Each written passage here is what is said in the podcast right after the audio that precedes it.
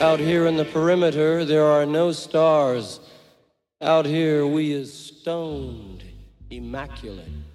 Hello and welcome. This is the C86 show.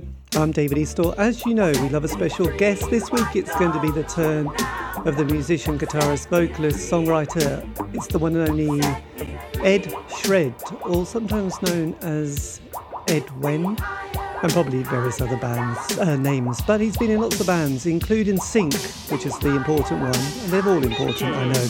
But also had a moment with um, the Stupids, but uh, Big Ray Chocolate, and Dealing with Damage, which is, I do believe, one of his later combos that he's with. But anyway, look, you're going to find out all that information and much more in the show. So um, after seven minutes of interesting but casual chat, we got down to an exciting subject that was the early formative years. Ed, it's over to you.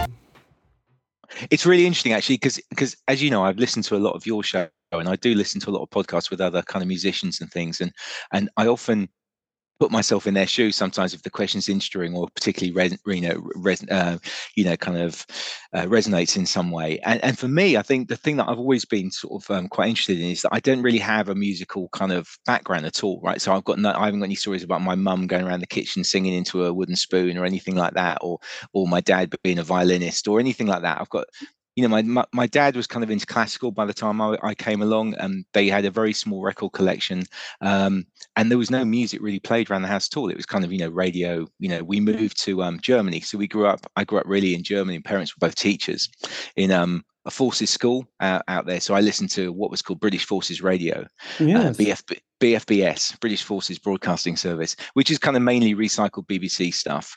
Mm. Um, but my mum did have a couple of Beatles albums, and I they're really the band that um in terms of just first really kind of liking music as a thing and kind of wanting to replay something and kind of just what was that you know what was that thing that i heard that made me want to go back you know what was mm. the thing i think as a youngster you know so we're talking about pre 10 years old it really was the beatles they had the red album the blue album and they had I think I got help at some point, and then I also got Magical Mystery Tour. So those were the four albums.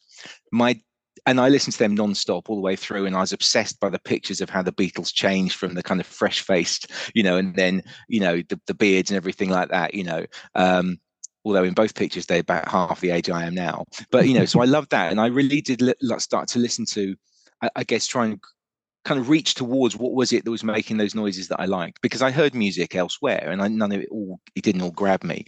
Um, there was some stuff on the radio that I quite liked, but then also in my dad's record collection, and this is something that I heard you discuss um, recently on a podcast that could have been from two years ago. He also had two of Rick Wakeman's solo albums. He had the Knights of King Arthur, right, and um, Oh, Henry. God, and, what, and, he had what was the one with the there was the Knights of King Arthur, and then there was another one. I can't remember what it, what it was. That wasn't as good, but I absolutely loved that that Knights of King Arthur thing. The whole thing, the gatefold sleeve and the anvil on the front, and the um, the ladies the hand coming out of the, the water on the yes. back. So I was kind of obsessed w- with those, you know, again, like I said, eight, nine year old. Um, and, and that was it really. And I, and I don't really, um, you know, my de- my mum was obsessed with ABBA as well. So every time they had a party, we'd just have ABBA the whole time. So I did kind of grow up listening to ABBA as a kind of passive listener, you know, sort of so classic pop and the Beatles, and then it was really whatever was on the radio. And I think that, um, you know, at the age of kind of like 79, 78, 79, I became aware of stuff like I think silly thing kind of resonated with me, and I really liked Dexys Midnight Runners, you know. Um, but it was really just I was listening to whatever was in the charts. Really, luckily the charts were pretty amazing at the time. Mm. Um, and I think the first time that I really got bitten by the bug in terms of like kind of record buying, you know, um, I bought a Boomtown Rats album. Um, so this is as a kind of young teenager, bought the Fine Art of Surfacing, which I really liked. But I just, and I was thinking about this this morning because I knew you'd ask this.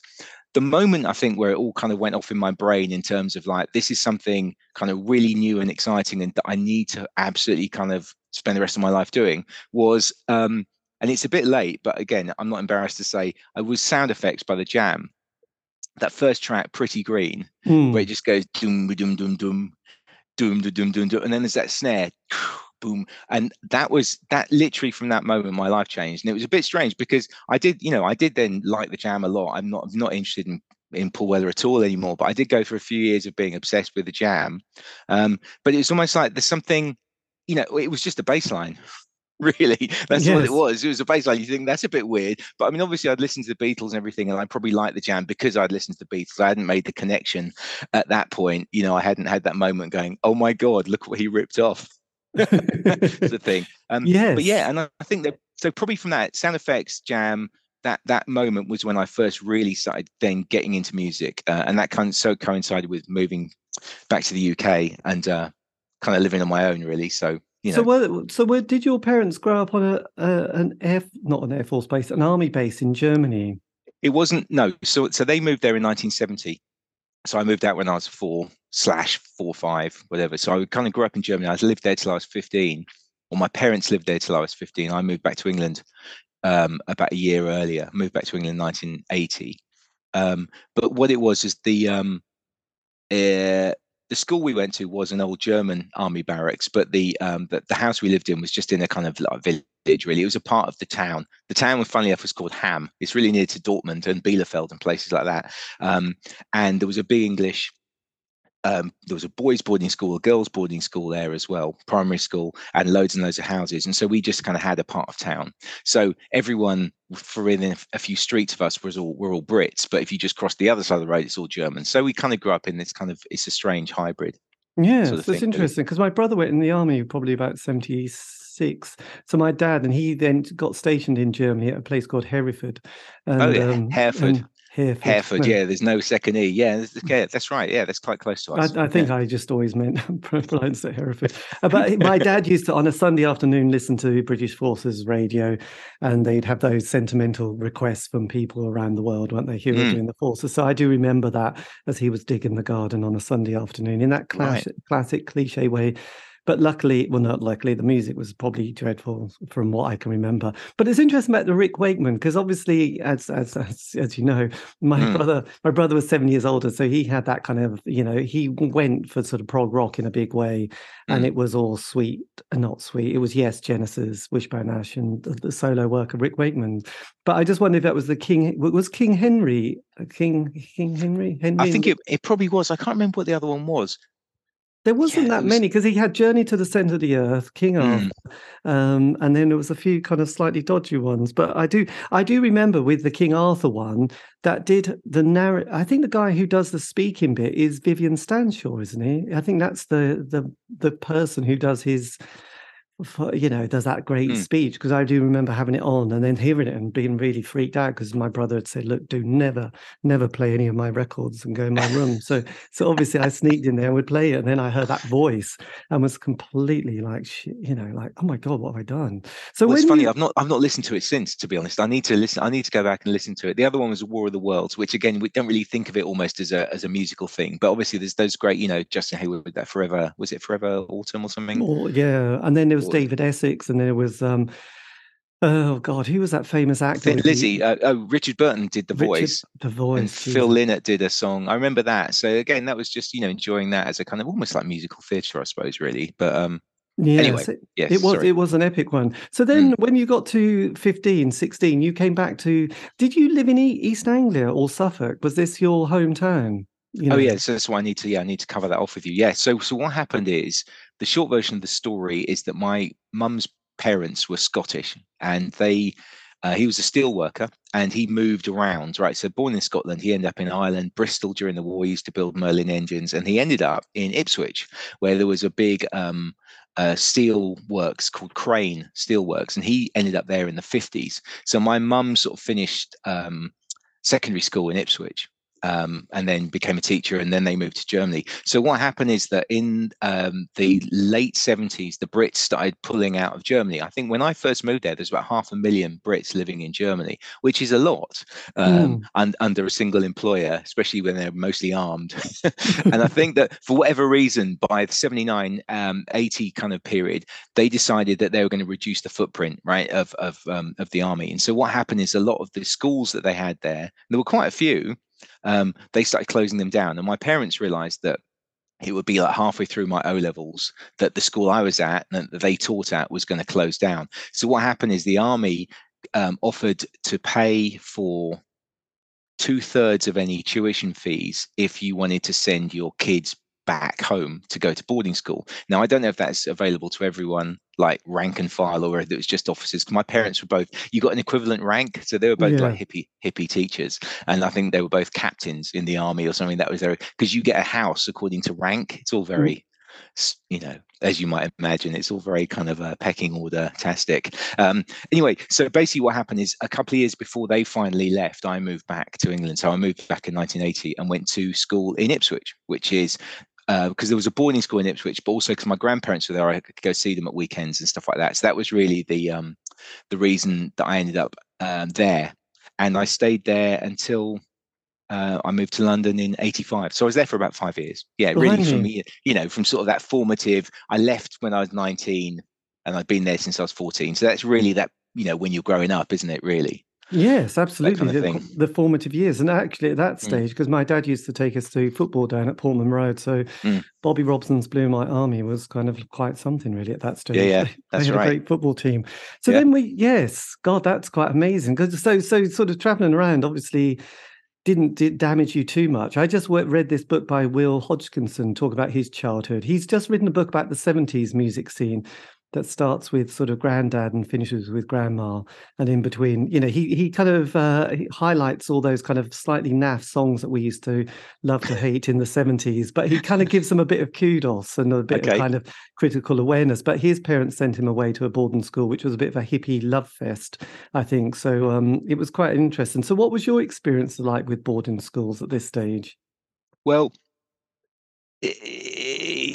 so it was it was a sort of my it was it was I guess you'd call it a minor a minor private school right? It wasn't kind of anything to shout home uh, to sort of shout about but it had been around for a long time. You know Thomas Wolsey's got a big connection with Ipswich right? Yes. and I think Cardinal Thomas Wolsey so I think he founded the school or his his uncle did or something but they they like to shout about it.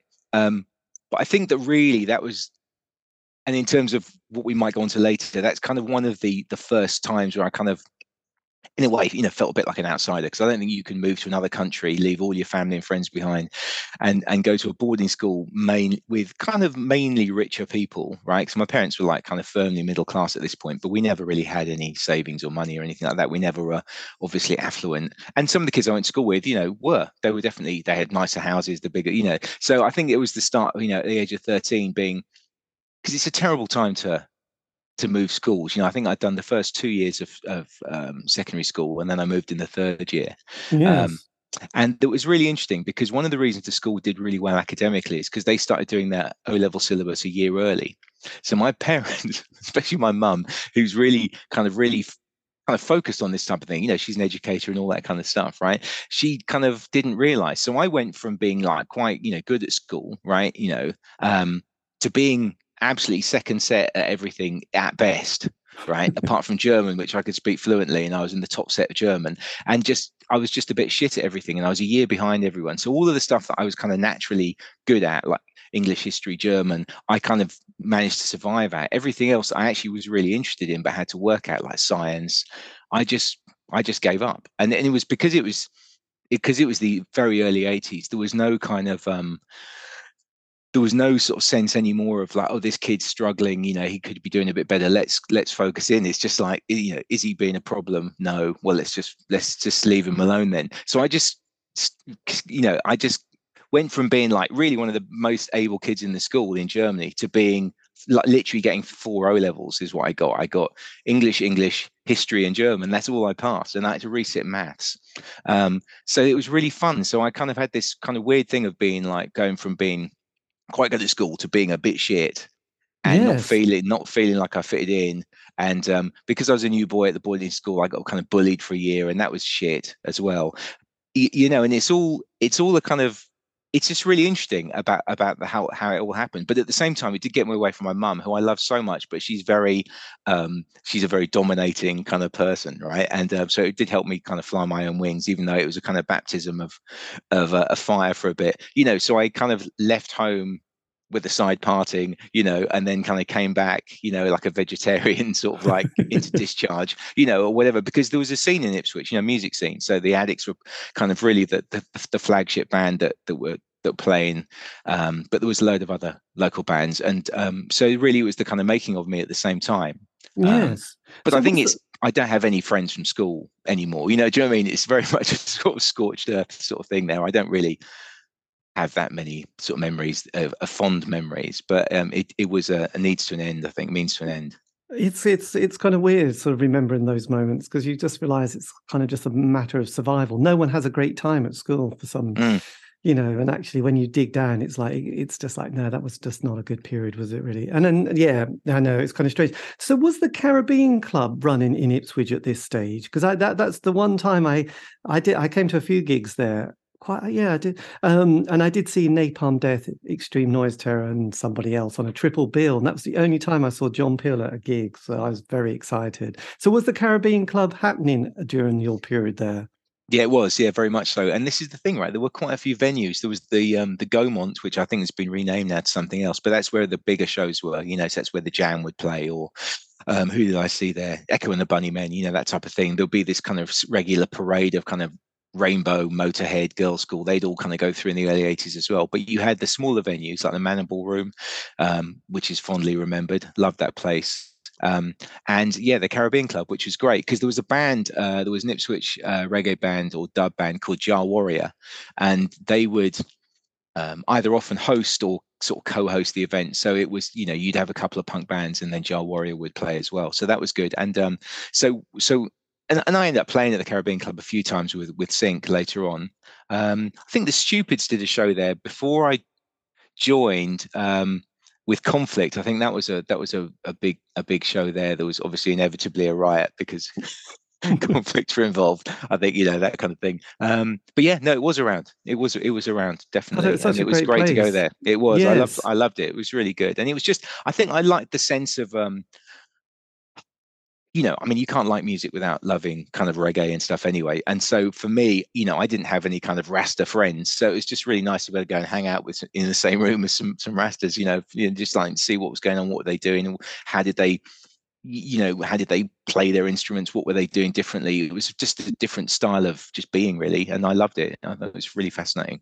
Yes, well, the 80s had a great period of roots reggae because I do remember at the UEA they'd have those kind of the whole list of those bands that came through, like Aswad and Burning Spear and Misty and Roots. And then they'd have Sly and Robbie and the Taxi Gang would come and they would do those kind of three hour, three and a half hour evenings where they'd get a different singer just kind of fronting this kind of the rhythm mm. section.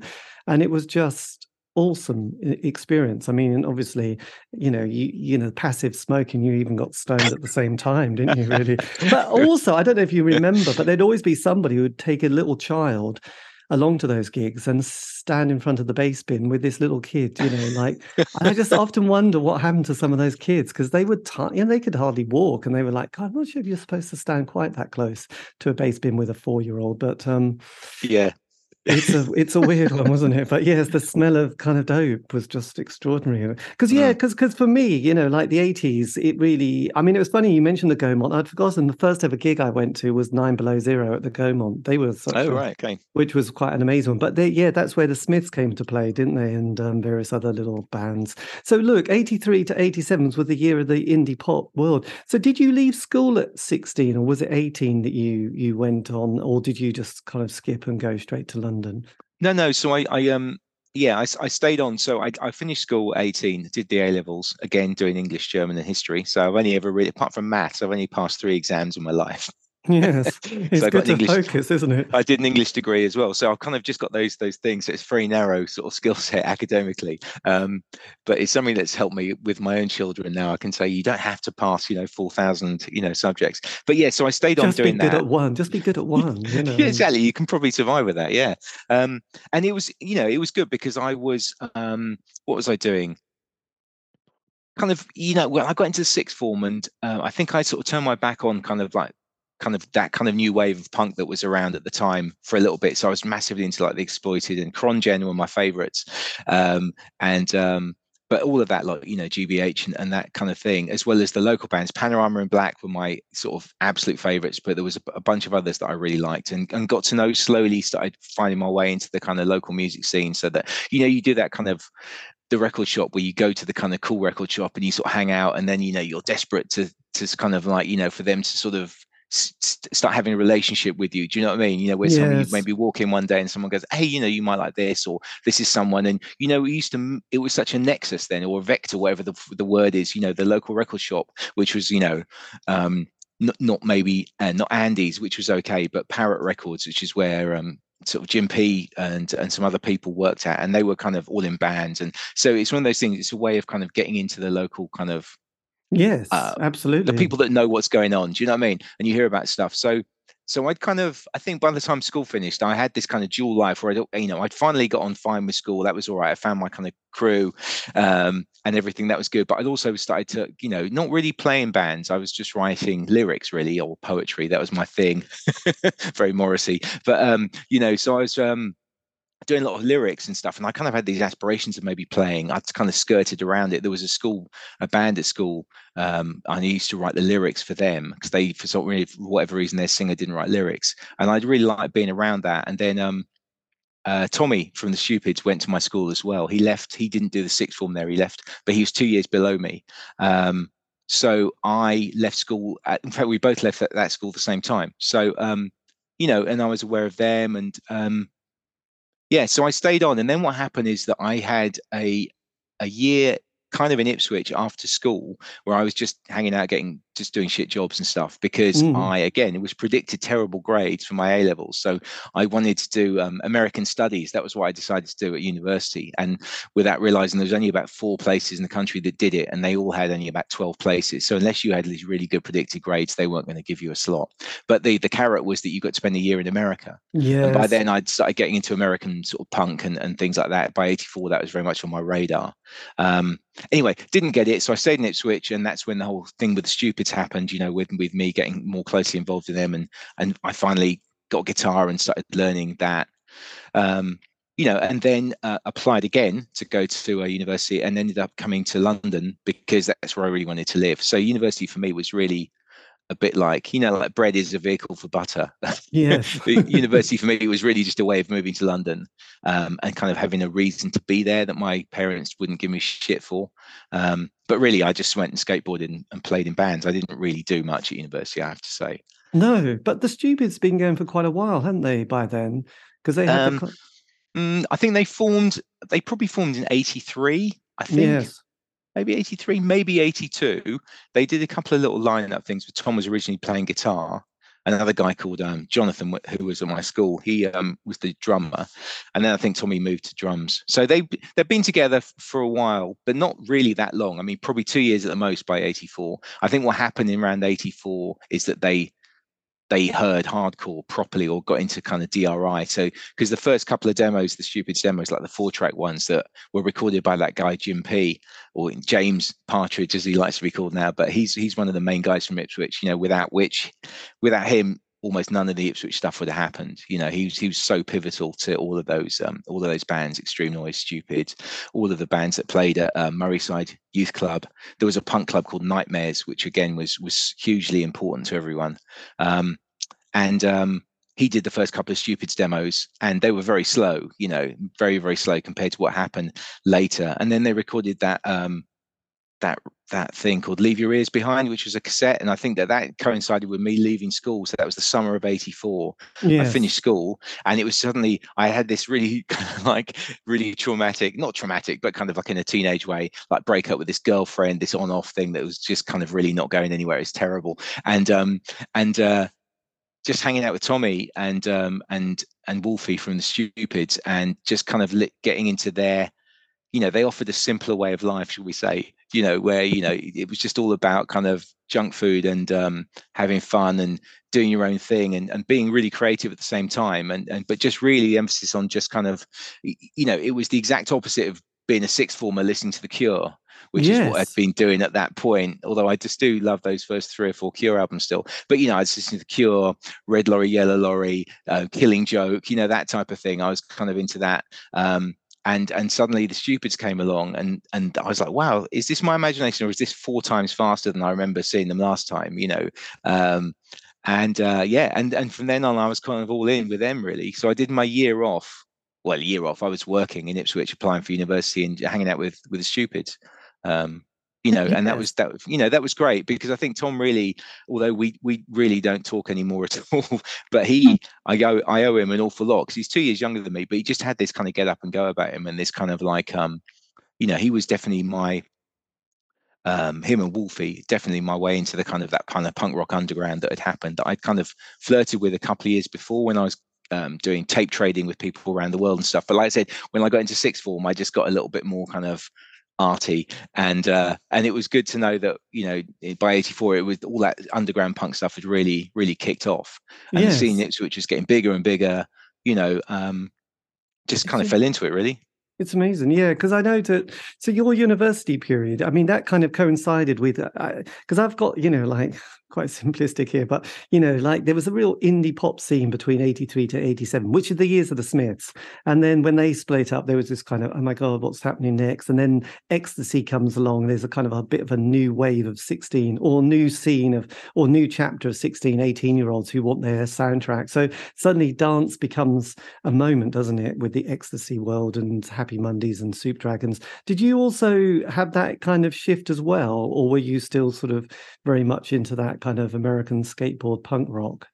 Well, okay, so so the, as you know, right, the danger with any of these kind of statements or you know kind of tri- put things into boxes is that it's always not like that right? So yes it's definitely I've, not. I've got a, a few sweeping statement i know. I've got a few i've got a few friends who are a little bit older than me probably in their early 60s now and they used to go and see um uh, I will answer your question in a second, but just as an example, they used to go and see like, you know, uh, the Sex Pistols or the Clash or whatever, right? Back in 77, 76.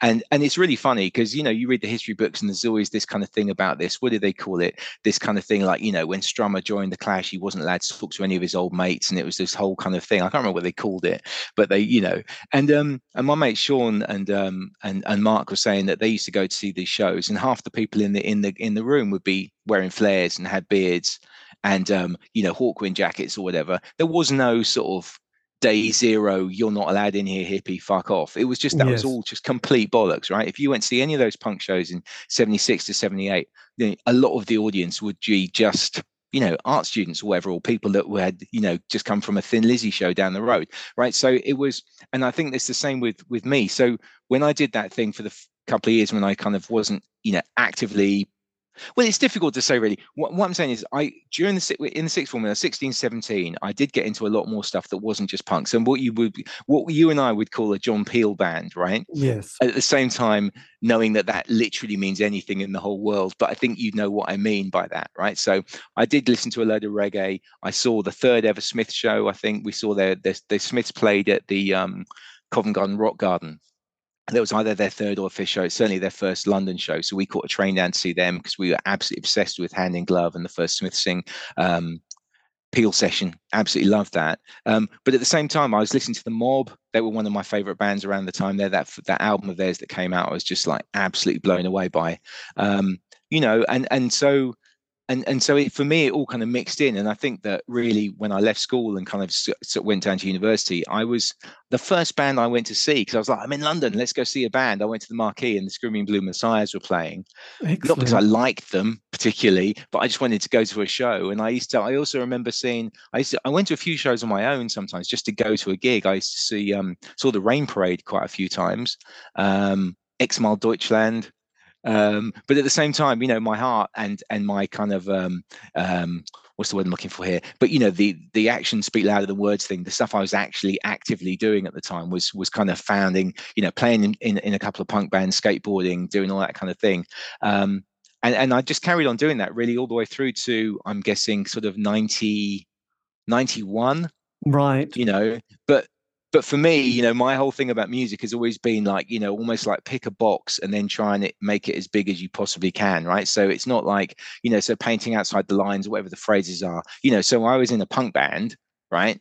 But from about 88 onwards, we were playing country music, we had acoustic guitars, we were discovering the blues, but we would call ourselves a punk band, right? Oh, so, yes. you know, and and so for me, I absolutely did not get into dance music at all, right? When I first started getting into anything that wasn't what you would call, well, anything along those lines was probably, I had listened to, um, um, um, oh, Der Mussolini, you know, the, the DAF at, um, at school. I loved that. I had the Deutsche Amerikanische Freundschaft, whatever, Freundschaft, whatever. But the Mussolini uh, had a couple of their 12 inches that I that I absolutely loved. Um, but probably the danciest I got was probably Killing Joke until I, you know, until the 90s when I got into like the Propeller Heads and, you know, Chemical Brothers and, and that type of thing. Right. I had a little brief dalliance with that. But no, I've never, I've literally never taken any drugs in my whole life. I've never smoked. I gave up drinking when I was uh, 19 after drinking very heavily from the age of 14 and um, again i didn't start drinking again until i was in my 30s i kind of gave up drinking for 18 years. So all the time i was in a rock and roll band playing around the world i missed out on all the fun by um by uh you know not not not getting um, off my head really. Yes, well, it sounds like you know almost like Brandon Flowers from the the, the, the Killers. I think he's he's quite quite clean. And to be honest, I never smoked because I was very heavily asthmatic from the age of four. So it was always going to be a, you know, a no no really on that front because it could barely breathe in the summertime so that was always tricky but uh, yeah. uh, but being in london during that period then mm-hmm. is this mm. is you know okay so uh, there's this kind of north uh, north london scene you know with people like my bloody valentine and silverfish and the faith healers and then uh, the carter unstoppable sex machine did you get into that kind of was that coming onto your radar at all from and then early Lush and and and lots of bands with Phil King from who went on to be part of Lush as well. So he was in a lot of indie bands from the mid the mid eighties onwards. So I've got a few crossovers with some of those. Um, so we played. So my band Sink that I ended up forming in late 87 but we kind of really got going properly in 88 we played with silverfish quite a lot um, all over the country really. We never toured with them but we'd often sort of turn up and they'd be there you know um, and and funny enough i bumped into their guitar player in the last sort of six months he does yeah he does um sound he does sound engineering now at uh, uh, gigs in london. So i bumped into him um so saw silverfish and my very good friend paul cox runs um, or ran Too Pure records right? So i knew about the faith healers through him. And he and his brother and a couple of people used to put on shows at the um, the white horse in hampstead which was they called it the sausage sausage machine i think they called it.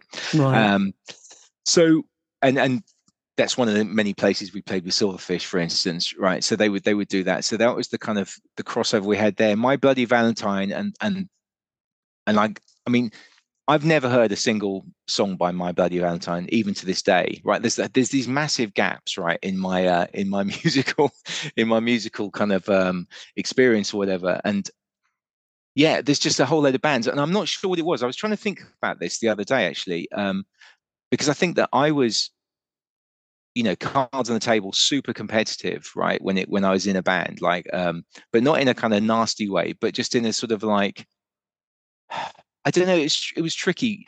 If you have your sort of 15 minutes and you're in the music papers a lot which we were with the stupids you know you're obviously sharing you know column inches with bands like the darling buds or you know like my bloody valentine shop assistants. I guess the prisoners were not the prisoners the um what's that band? Primitives. the girl with the primitives thank you yes saw them as well. They played at my university actually. Um, their guitar player was so tall they had to take a ceiling tile out for him to stand because the stage was raised and the ceiling was very low. And I remember they had to take one of those kind of so he had to stand there. I mean, that might be wrong. If anyone went to that show and they can, but I just have that memory of like because I only went along because it's 50p or something. Oh, they um, could have put that. They could have put that in Spinal Tap, really, couldn't they? That yeah, it was brilliant. It was it was classic. The stage is only about six inches high. It's one. Anyway, um, but yeah, so there's this whole whole bunch of bands that I've just never listened to ever, and and also I think the other actually no, I, I remember what it was. I I also for whatever reason almost hated everything that was that was British and musical, right? Just just was not interested. It's like, oh, there's a band, they're British, literally not interested, right?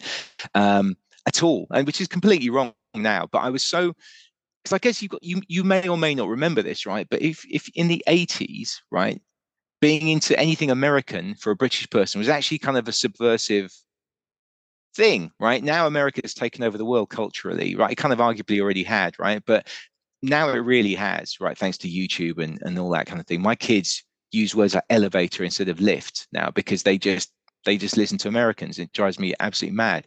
But I think at the time I was looking culturally towards America, whereas all my peers kind of weren't at all, right? Other than my friends who were skateboarding, you know, my kind of the my tribe, as it were, were. But yes. people at university and, and other people like that weren't at all. Um, so wearing a baseball cap, you just got laughed at, you know, which probably might be due to the way we wore it. But you know, it was it was one of those things where um, it was almost like a sort of identity thing, really, kind of like I listen to American stuff.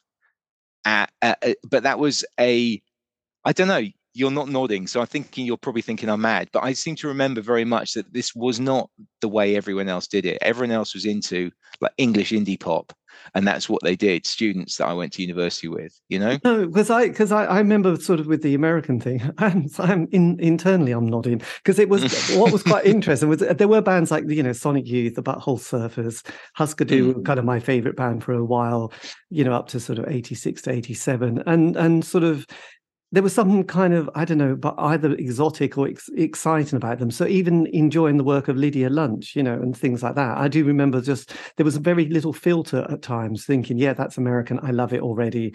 You know, John only has to say this is from America, a small town, you know, and sort of having done this show now for a while, sort of going around America and sort of being sort of fascinated with all these places that are, are little satellites. That it's not joined up like in the UK. Mm. It's just like we were there and that's what we did there. But that was a scene in itself and we're not because it's the distance involved isn't it it's the, the, thing about america you know you got that um that scene with rem and the b-52s down in sort of is it Georgia, Athens, mm. Georgia? You know, and that was yeah. a that they had a sound there, and then you know you go around the kind of country and the whole you know, it's like they're very separate little islands. And it is, yeah, I mean, it was always something kind of, I'm, i think John Peel was so important to my life during that period. And I did, you know, enjoy it. And if a band came over from America, they often got you know, a lot of kudos because it was like, God, no one wants us back at home, but we come to the UK and suddenly, you know, we, have got a tour and it's just brilliant. Everyone loves us, and then we can go back and sort of make out that we're big in big abroad. So it's yeah, it is quite yeah. I don't yeah, I do I do understand, but I think I was a bit uh, you know I was also really anything that John Peel played, whether it was a guy called Gerald or the Bhundu Boys or you know hardcore stuff like Extreme Noise Terror. I did slightly say, yep, that's good if John played it, but then he played a lot of fifties kind of soul music, which I remember on the Kent record label that I would also go and try and discover, like um, Ella Washington. I remember thinking, God, that was through John Peel or Aaron Aaron Neville. I remember him playing Earth Angel and thinking, right, I must go and buy that record. So that was my slight kind of obsession with John Peel, slight obsession. But um, yeah, you know, it was like if he played it, it must be good. So that was it, really. So um, mm. Yeah, yeah, yeah, no, absolutely. But you mentioned something earlier as well, which is really interesting, exotic, right? And I think that this is for me, that's one of the important things. When I first went to DC in late '86, the Stupids were doing the tour, and I went out a week or two early because I had some friends. Uh, funny enough, you like Shudder to Think, don't you? Yes. Oh God, yeah. yes. Okay, so I so my first ever American kind of contact was Stuart, the guy that became the bass player in Shudder Think. He was kind of like he was the the, the main guy really. Um, he came over via he was an old pen pal of Tommy's, um, and before we got Shudder to Think together, we sort of um, we were friends. So by the time Shudder were kind of uh, a fully formed sort of unit, I'd known them for a couple of years, and it was quite funny because uh, the Stupids had a much higher profile, right, than you know than not necessarily in America, right, but you know, kind of like via John Peel, right, and uh, the Sounds NME and all that kind of stuff. And so Shudder Think were just starting out really when we were like you know already all over the kind of indie world or whatever. Um, and so when we got this tour um, Tom had organised a tour for us through this guy um, in New York who did um, who booked us a tour. It was about three weeks. We did the East Coast down and then up the center to Chicago and then and then back. So we didn't go anywhere further west than Chicago. We we just did kind of the eastern half of the country. Um, but Stuart from Shudder Think played bass for us because we didn't have a bass player on uh, in the band. The, the band Stupids were completely chaotic, right? Um, but yeah, so Stu played bass for us. Um, and so what happened is I went out a couple of weeks before to um, stay with him, really just to hang out.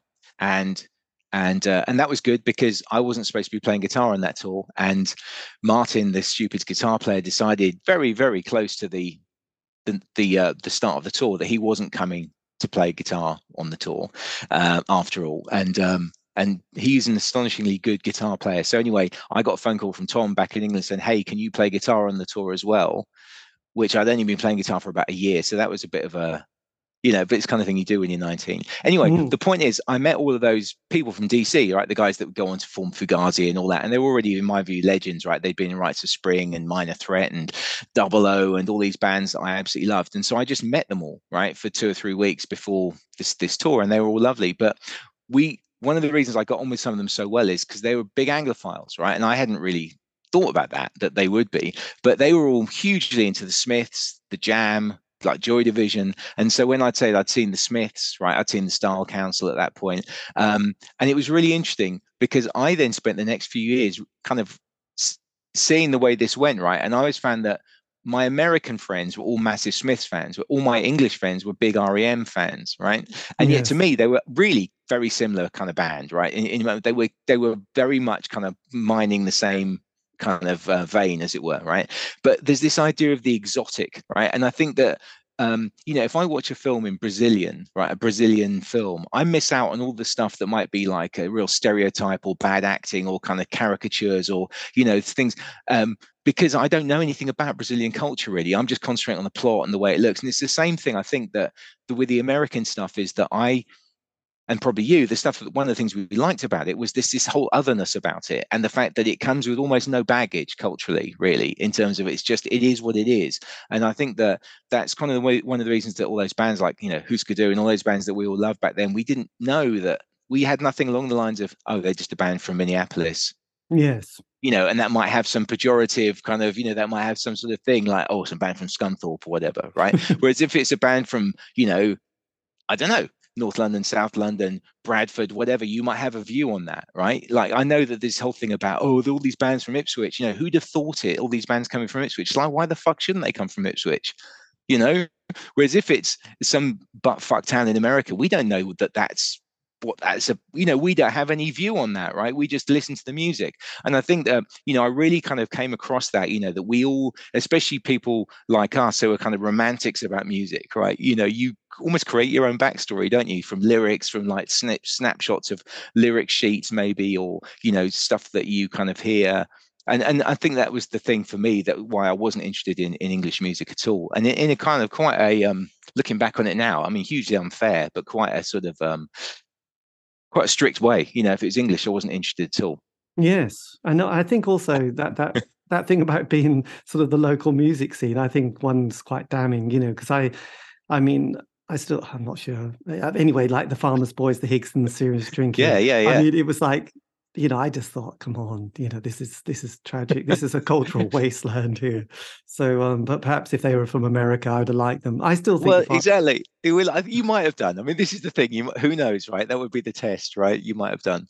Yeah. That was was it Backs Records? That was one of the things, wasn't the it? Backs Records, yeah, and they were, and they, and also, I, I don't know. You obviously kind of got had a good relationship. I saw found they they were a bit sort of up their own arse a bit really in in the Norwich little scene because it, it seemed so small and also at the same time there was no band that seemed to really do it. I know the Farmers Boys signed to EMI, but they still weren't you know major players were they didn't really sort of break out at that moment and and watching videos occasionally like i have done recently the farmers boys trying to make a video it's like wow that is a bit mm. weird isn't it thinking that at the same time the smiths were happening and culturally i suppose i still think that certain areas in you know especially this area which i can i suppose talk about is still a bit culturally back backward. I don't know how they do it in America because obviously that's that's so much more isolated in different places, isn't it? So you know but i know i know that thing you know with with husker du and minneapolis and you're thinking oh yeah and prince is there and that's amazing. They must they must just be rocking every night you know they yeah, yeah, yeah. even know each other you know they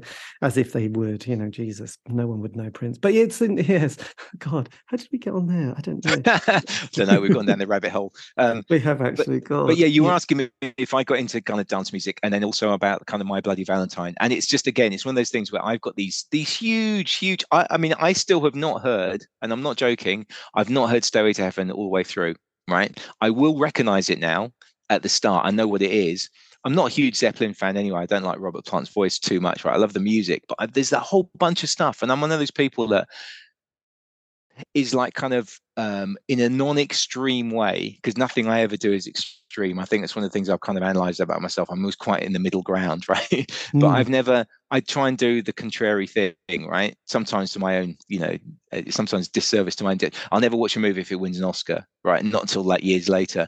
I, I I tend to like discovering music from 20 years ago. So literally now. So I now like Sonic Youth, right? I never liked Sonic Youth before. I saw them live a few times because you had to. I met them. They were lovely people but I had no interest in listening to their music. And then they became part of that whole kind of 91, the year punk broke and they started to become one of those bands that made loads of money out of music. And I, I wouldn't even have called Sonic Youth punk really at that point.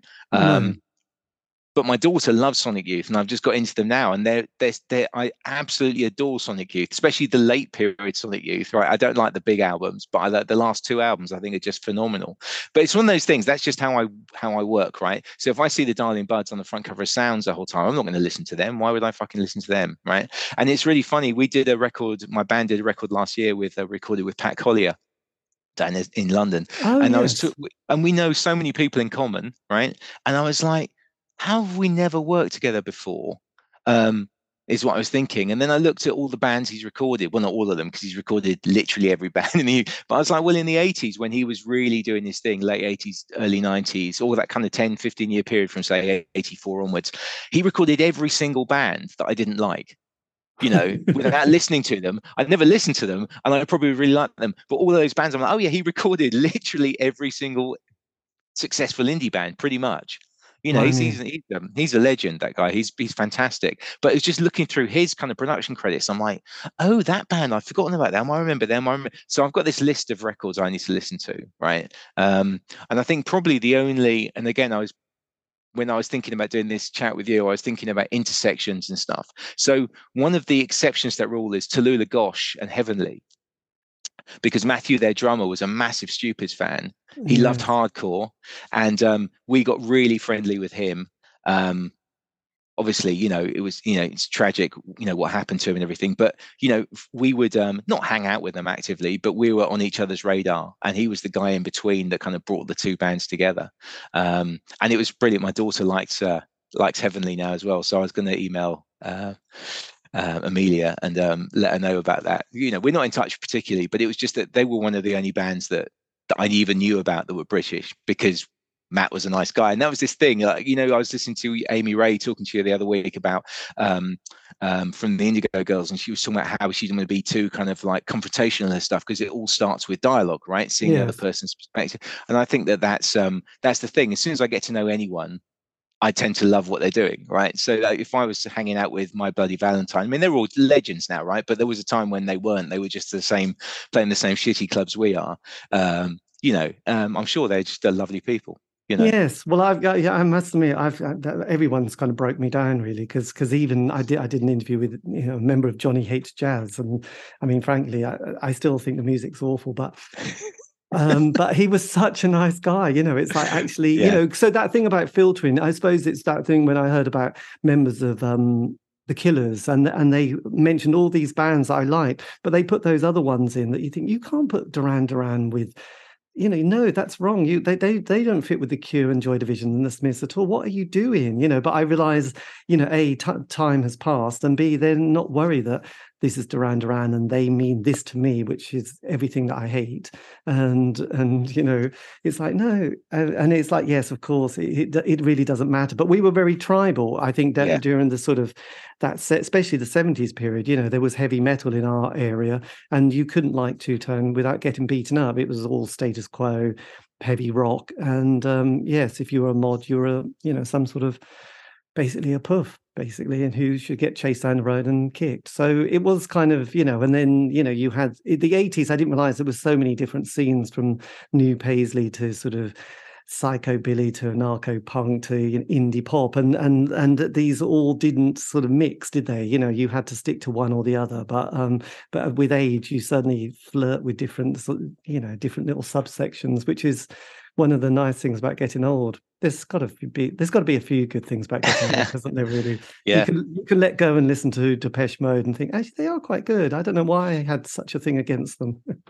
I think you're absolutely right. That the word tribal is such an important word for um, for you know anyone who who grew up in that in the 80s in terms of teenagers going out listening to music i mean even just in ipswich the fights between like the soul boys and and the punks and and everything like that you know i managed to avoid almost all of it but you know even i just uh, was kind of peripherally involved with just some horrific stuff you know people attacking each other with bike chains you know at the bus station.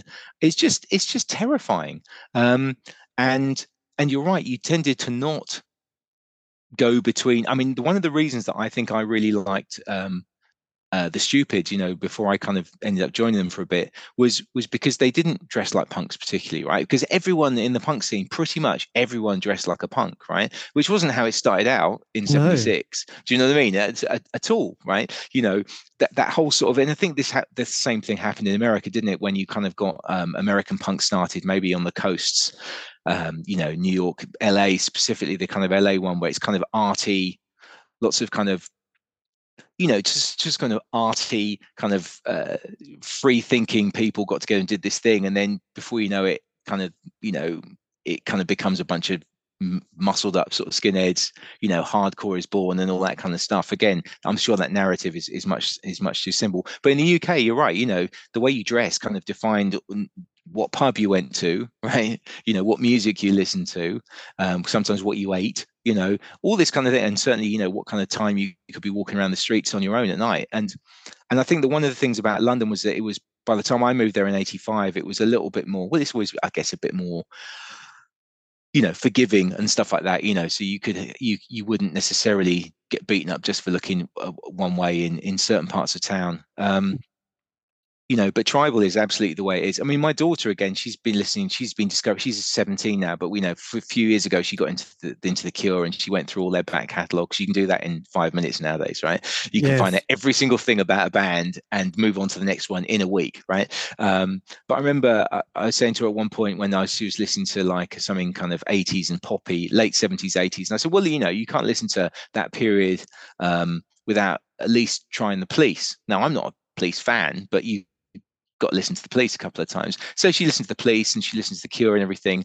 And um, there was this discussion we had, and I think at one point the pun- there was two punchlines in the conversation. One of them was where she went, "What Sting was in the police," which was I thought hilarious because she knows of Sting outside of she didn't realize yes. he was the guy from the police which i thought was hilarious and the other one was that she didn't uh, she couldn't get her head around the fact that in like 1979 1980 police were much more popular than the cure Yes, crikey. You know, and, and and I was like, the police were the biggest band in the world in like 83, 84, right? The Cure were kind of broken up by 82.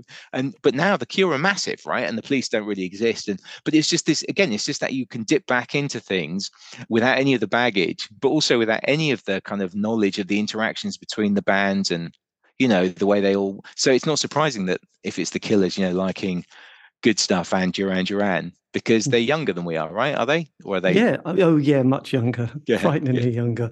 That's how you, you know, it's, yeah, it's a bit annoying. Um, well, it's interesting. Actually, there's the, the one thing that you mentioned there was that, which was really interesting, was that um, a lot of the band, a few of the bands I've spoke to who who started in punk by the end of the 70s had got really disillusioned with the audience and sort of looked at who they were playing to and who was queuing and went, oh, I don't want to do this anymore. And that was yeah, because everyone was dressing like Sid Vicious, and it's like, well, that's not punk. You know, the, I you know in 70 75 punk wasn't looking like Sid Vicious and acting like that. It was like so it was interesting. It was like so that's why the band almost finished. It was like, well, I'm not going to do this anymore because people have missed the point, missed missed the point of it. And it was kind of interesting that thing about hardcore because I guess there was in the 80s no it wasn't hardcore but in the the 80s you had age of chance didn't you who were the other band who slightly crossed over into a indie dance scene. And i don't know if you've seen it but it's quite traumatizing. Have you ever seen the film which came out last year woodstock 99 where yeah you know yeah. that that's that's when it gets to the point where you think yeah that's got to stop hasn't it really? We've got, we're to have to draw a line. It's gone it's gone out of it's gone out of control really hasn't it so that yes. was like the logical the logical conclusion to a lot of that kind of yeah to that sort of presence that kind of yeah. I it, don't know. That was it, it, was terrifying the whole thing actually. it, start, it, see, it starts with the stupids and ends up with you know mass destruction and people being chased you know around the, an air force base you know it's just like trying to lock you the door. It was quite amazing though i have to say So um, yes, it does. It does leave you feeling a bit traumatized by the experience. So, but I think um, the, the the thing is for us, right? So I, I I totally know what you're saying. When when I moved to the UK, 1980, that was the height of the exploited. They just finished that Apocalypse Now tour. Um, you had bands like you know Antipasti, Infa-Riot. You know the whole Oi thing was really in in full swing. Um, and I liked a lot of that music. But I think I was I saw a few years later that the kind of American hardcore thing, which was kind of over by 84. So by the time I kind of discovered Minor Threat and things like that, they kind of split up and that, that would they'd all moved on to the next iteration. But you know, bands like the Descendents, um, Articles of Faith, you know, those kind of bands, they were exotic, but also when I saw pictures of them, they didn't look like all of the people in Ipswich or London that went to punk shows, right? So it was almost like, although some of the people from San Francisco and New York and LA from 76, 77 might have despaired at like the way articles of faith looked and maybe thought that they were a little bit reductive or whatever right? To me that was like oh my god look they they look like i look right? I'd never had like the mohican and the leather jacket i've never had leather jacket. I might have had a studded wristband at one point for about five minutes before it got lost but i've never wanted to look like everyone else you know i never wanted to look like I've never been desperate enough to try and deliberately not look like everyone else, but I've never kind of, you know, walk into the room and go, oh, great, everyone looks exactly the same. I feel comfortable. It's never been like that, really. You know, I did like the kind of smell of hairspray and patchouli oil at shows, you know, kind of that was for me the kind of the romance of going to a show, but I never wanted to look like anyone else. And I think that's the same with one of the things I got on really well with Tom. You know, he never looked like that either. Um, you know, um, from the stupid. So, so for us, kind of moving into embracing the American band. I mean, who's could do that? Like they just come off like a, a shift working on the bins or something. Do you know what I mean? When they when they first started coming over to the UK, and for us, that was like that was amazing. so like, well, that's that's great. You know, I love that kind of thing. And it did seem a little bit less kind of, you know, I don't know, just kind of macho and and although obviously it had its moments. Yes, well, but, Bob, you know, Bob, Bob didn't look very sexy in in the eighties, did he? Until he sort of lost his belly. So, mm. um, but the bass player always looked quite good with his moustache. And uh, Greg, classic. Greg, the, the guy that looked gay and then was the only one that wasn't. It was yeah. just hilarious. But yeah, they would. But yeah, and I saw them a few times. Not super early. I mean, like I said, I moved to London in '85, so I saw them a few times. And uh, yeah, no, they were they were fantastic. I still remember the first time hearing Zen Arcade. I think it was just before I moved down to London my friend Tim from school um, just put it on, and that whole kind of something I learned today, the bass line. It's another, yeah. it's another bass line that gave me the dun dun dun dun dun. I just thought, oh, whoa, that was as another moment where you kind of got this head rush of just like, this is going to be the best thing I've heard for a very long time. Yes. Um, that, that was that was phenomenal. 90 seconds of excitement. So look, God, with yeah. with your band, so when did they I mean you formed was it 88 89 with Sink? Um, yeah, so I moved to London in 85, formed a band because um, I was in the Stupids, but they weren't my band. I was kind of just helping out, really. I did live vocals and I ended up playing guitar and singing. And so then people who were late to the band, like 85, 88, thought it probably thought it was my band and i think that obviously caused a bit of tension because it was actually the drummer's band and he was wrote all the songs and anyway i left in 88 in the meantime i formed this band called bad dress sense that was my band and i was writing all the songs for that just playing guitar um, we we did a record for um, Vinyl Solution, which is the Stupids record label as well. So I did an album with um, with Bad Dress Sense, and then that kind of fell apart. And so in in '87, um, and we haven't really touched on John Peel, but Peel was a big a big, you know, in, in everyone's lives, but he was specifically massive in, in my life. Um, he was um, not a friend at that point. I wouldn't ever say John Peel was a friend of mine, but he was he was someone that I had a lot of contact with around that time uh, through my friend uh, William at college, William Melling, who's one of the unsung heroes of this um that kind of whole extreme noise terror heresy, yeah. stupid, you know, getting all that national attention was purely it might have happened anyway, but William was the guy that dragged me along to to listen to, to John taping a show, and he'd said to me, "Hey, uh, your band is from Ipswich, right?" And I said, uh, "Yeah." If you mean the Stupids, yeah, they're from Ipswich. And so he said, "Well, bring an album along." Uh, John loves stuff from Ipswich. He'll definitely give it a listen, you know, at the very least. Um, so we went along, sat in on the Peel show, which was amazing, just listening. And he would talk to us between the songs. And then, um, you know, the red light came on, we'd have to be quiet. And then he'd kind of you know, do his, and then, you know, turn around again. So that was amazing. At the end of the night, um, William said, ah, John, this is my friend Ed. You know, he's from a, a, punk band in Ipswich. Oh, yeah. Oh, interesting like that. So I gave him a record. And um, literally the next week, he just started playing that Stupids album song by song every night through. And he phoned me up and just said, look, you know, are you registered with the PRS? And he told me how to join the PRS, told me all about all this kind of stuff. Um, and then said, you know, what's the band up to? And I was like, well, the band's not up to anything. Tommy's moved to America is what I'm thinking. I didn't say any of this. Anyway, so Tom came back from America and and and the stupid started up again. Um, but in the meantime, I'd done my own band, and um, what happened is um, Peel phoned me up, or John Walters usually would phone up and say, "Hey, we've had a cancellation. Can one of your lot, because he knew I was in lots of different bands at the time, can one of your lot play, uh, do a Peel session?" And I said, "Yeah, yeah." He said, "How about Bad Dress Sense?" And I said, "Yeah, sure." Didn't tell him we just split up, and so I got a new band together, and that was what became Sink, right? So we must be one of the only bands that's ever done a Peel session as the first thing they ever did, right? Without being like a new side project of, you know, Jimmy Page or something, right? No one gave a shit who we were.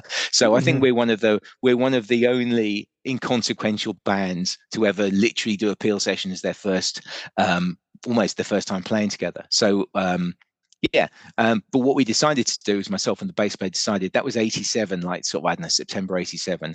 By 88, we decided we were going to do a proper band I left the Stupids in the summer of '88 and sort of concentrated on sink really from then for the next right. four years. Sort of so were you with, was that Paul Duncan you were with? That's right. Yeah. Yes, yes, exactly. Yeah. So I went to college with Paul. He was older than I was, um, and he was one of the cool kids on campus. He was uh, he wore a fringe leather suede leather jacket, and he was in charge of the uh, the psychedelic society at university, which I think meant that he did a kind of uh, a disco every two weeks at the students' union. Um, which I never went to because I never went to the Students' Union because I was contrary and uh, also didn't drink really. So there was almost no reason for me to go. But Paul's a really great guy. And I think the influences of my sort of American hardcore stuff that I was completely um, completely what's the word I'm looking at absorbed into by then and you know was the kind of like you know because I'd been to America a couple of times at that point, and you know, so we were just we were just part of that whole thing.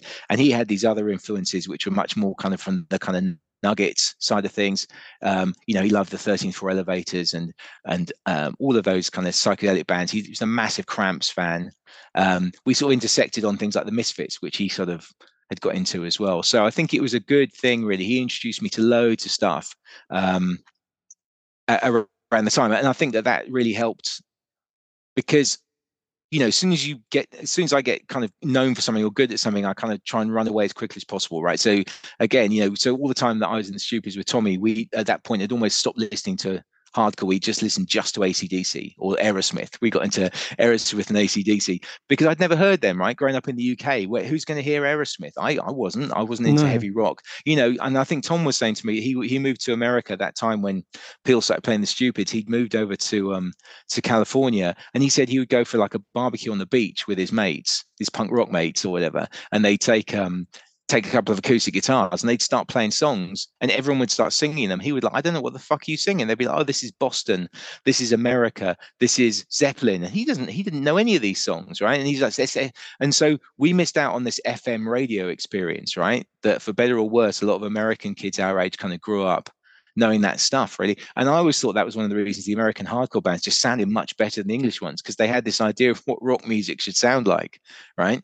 You know uh, whereas we didn't you know. I, I grew up you know I, I probably released two albums before i'd heard any rock music in my entire life really. Yes, that's that's interesting, isn't it? Because I think you know, I did, I did manage to interview dear old Kurt Cobain when they came to the Norwich Arts Centre supporting Tad, and he mentions all these American yeah. bands, you know, and it's like that and the Beatles, you know. So it's like, yeah, you know, they they digested all this quite mm. solidly. It wasn't like they just missed it. It was like, oh yeah, Boston, yeah, we love them, America, you know. And again, it's yeah. like, God, they're a bit naff, though, aren't they? I mean, you know, to be, to, you know, and everyone loved, you know, I don't know, Pete Town, uh, Pete Frampton comes live. So there was yeah, yeah. There we go. Yeah, so all my friends um, in DC are massive fans of that. It's a live record. I, I've still never heard it. I don't think it was just it was very exciting i think the most exciting thing with that record is the guy who comes on to introduce it and he has this kind of american voice he has this american voice and he introduces it in such a way that you know when you're about 12 or 13 you kind of keep playing this one like you know just you know it's just it just sounded like exotic you know it's just yeah. like god people talk like that you know in in my neighborhood everyone's a bit you know, comes from the countryside and has a bit of a weird twang. So there you go. So yeah. yes, so that yes, so then suddenly sink sink are, are, a thing in the in the in that period of sort of well, yeah. The, so where did you kind of fit into the scheme of things at this stage? Because it's kind of one of those. I know I I mentioned earlier these little scenes, but often Mm. bands can sometimes be at the wrong place at the wrong time, can't they? You know, and speaking to a few people, you know, the, the word luck often comes in. It's like, oh yeah, because most bands are un, slightly unlucky. Though I often say, well, you did release an album, you did get on the front of the NME, but it's often, you know, they'd get on a record label and suddenly the that record label went bust, or the person who signed them got another job, and suddenly everyone else went, why have we got this band? We're just going to get rid of you lot. And so often, you know, but sometimes it doesn't. It sometimes lines up and it goes quite nicely, and then suddenly it all comes to a horrible, you know, crash somewhere down the line. yeah, no, you're absolutely right, and I think it's always good to. I think most bands could say they were in the wrong place at the wrong time. Well, the other thing I, I like to say is that you know maybe just a little bit ahead of the curve, that kind of thing. You know, like the Stupids were kind of split, kind of really done and dusted by late '88, I think, probably early '89. And if you think about, you know, punk going global in 1991 or something like that, you know, you've got arguably the biggest punk band in the UK then they would just have been even bigger three years later. Of course, the reality is no, not really. Doesn't that's not a that's not a foregone conclusion at all. Um, no. um, I think with Sink, what happened is that, and I think this is really important to kind of stress this because I listened to, like I said, I listened to the Nick Evans one uh, show that he did with you, and and the bit that I kind of intersected with him completely overlapped was just this kind of sense of what music means to me and how I never for a second ever was expecting to make money out of it or make a living out of it. Um, although I did, you know, end up going until I was 28 before I had to get a job, right? I was living on very low overheads, it has to be said. Right? Yes. But, you know, I kind of scratched the living out of it for sort of 10 years from when I first started to sort of play guitar or something. And, um, but, you know, um, so th- there's there's never been a kind of master plan. It's just that i have to do it right? And i don't mean that in a dramatic sort of arty sort of way. I just mean that you know that's what keeps me happy right? It's playing music right? Um, and it's been a very long time since i did it sort of full time but i do it as much as i can now. But back then it was that kind of golden period where i had sort of 10 years to sort of see what I could do, and the world didn't, you know, didn't quite connect with my with my genius, we say. so, you know, I ended up having to get a job. But I think um, where Sink fitted in, in in 1988 was that I wanted to do something which was. Um, you know, which was me, right? Because Tommy had um, this kind of formula for the stupids, which was, you know, he writes the songs. He's very, very good at that. He's just great. He's a brilliant musician. He's really good. He does drum and bass now. Has been doing it for years. Again, he's just really good at that. That's that's his thing, right? Um, but again, it was his band. Kind of, he owned the keys to the to, to that sort of house or whatever you want to say. And I wanted to do my own thing. Um, and I just really recently started to, to discover some of this music that I'd never listened to before, right? So again, you might not believe this, right? Outside of a couple of things on the radio, I'd never listened to the Rolling Stones okay, until I was about 21. Right. Never listened to them, right? And I was doing a summer job in London at, at the university. There's about six or seven of us stayed over, and we could just work in in London. It's better than going back to um, Norfolk, where my family was living at the time, from Wisbech, right? Um, and so I stayed in London, and one of the guys there, this kind of um, classic sort of proto sort of uh, uh, what's he, what's that guy from Primal Scream called Gillespie? Is it Roddy? Robbie, Roddy, I don't know his name, but Bobby, Bobby Gillespie. Bobby, yes, that's it. Yeah, this guy looked like Bobby Gillespie, right? So he looked like one of the long riders or something. He had these winkle pickers and his kind of long hair and everything. And I was talking to him about music, and he was like, "Okay, so hang on a minute. So you literally just come back from touring America and Australia, and you've never heard the Rolling Stones?" And I was like, "Not really, no." And so he lent me Sticky Fingers, right? Which of course I absolutely loved. He lent me um, a couple of Tim Buckley albums. Um, around that time, I first watched um, uh, what's the thing, Woodstock, the movie, right? and yeah. I just was entranced by uh, Crosby, Stills, Nash and Young, right?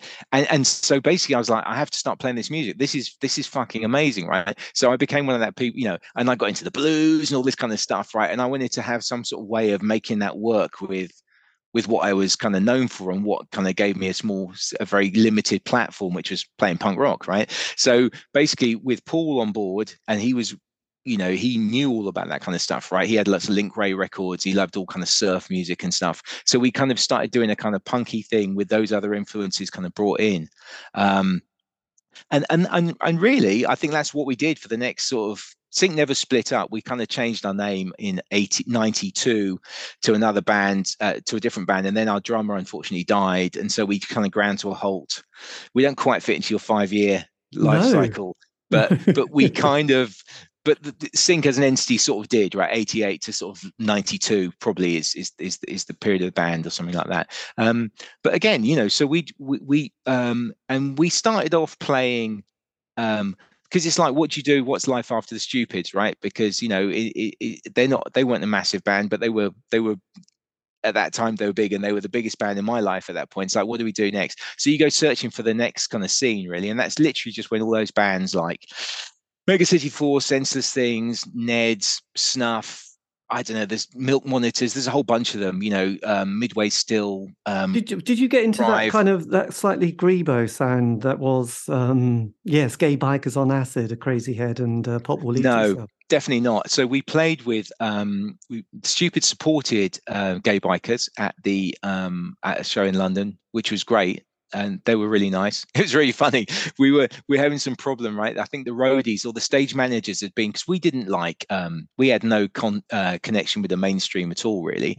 Um, everyone was accusing us of selling out in the kind of holier than thou kind of anarcho punk scene that where we kind of not really come from, but we know where a lot of our friends like Nick maybe had come from, right? Nick Evans, um, and and yet uh, we knew nothing about kind of the mainstream at all, really. So we're playing the what was it? It's now called the Kentish Town Forum. It was the Town and right, Country Club yes. then, right?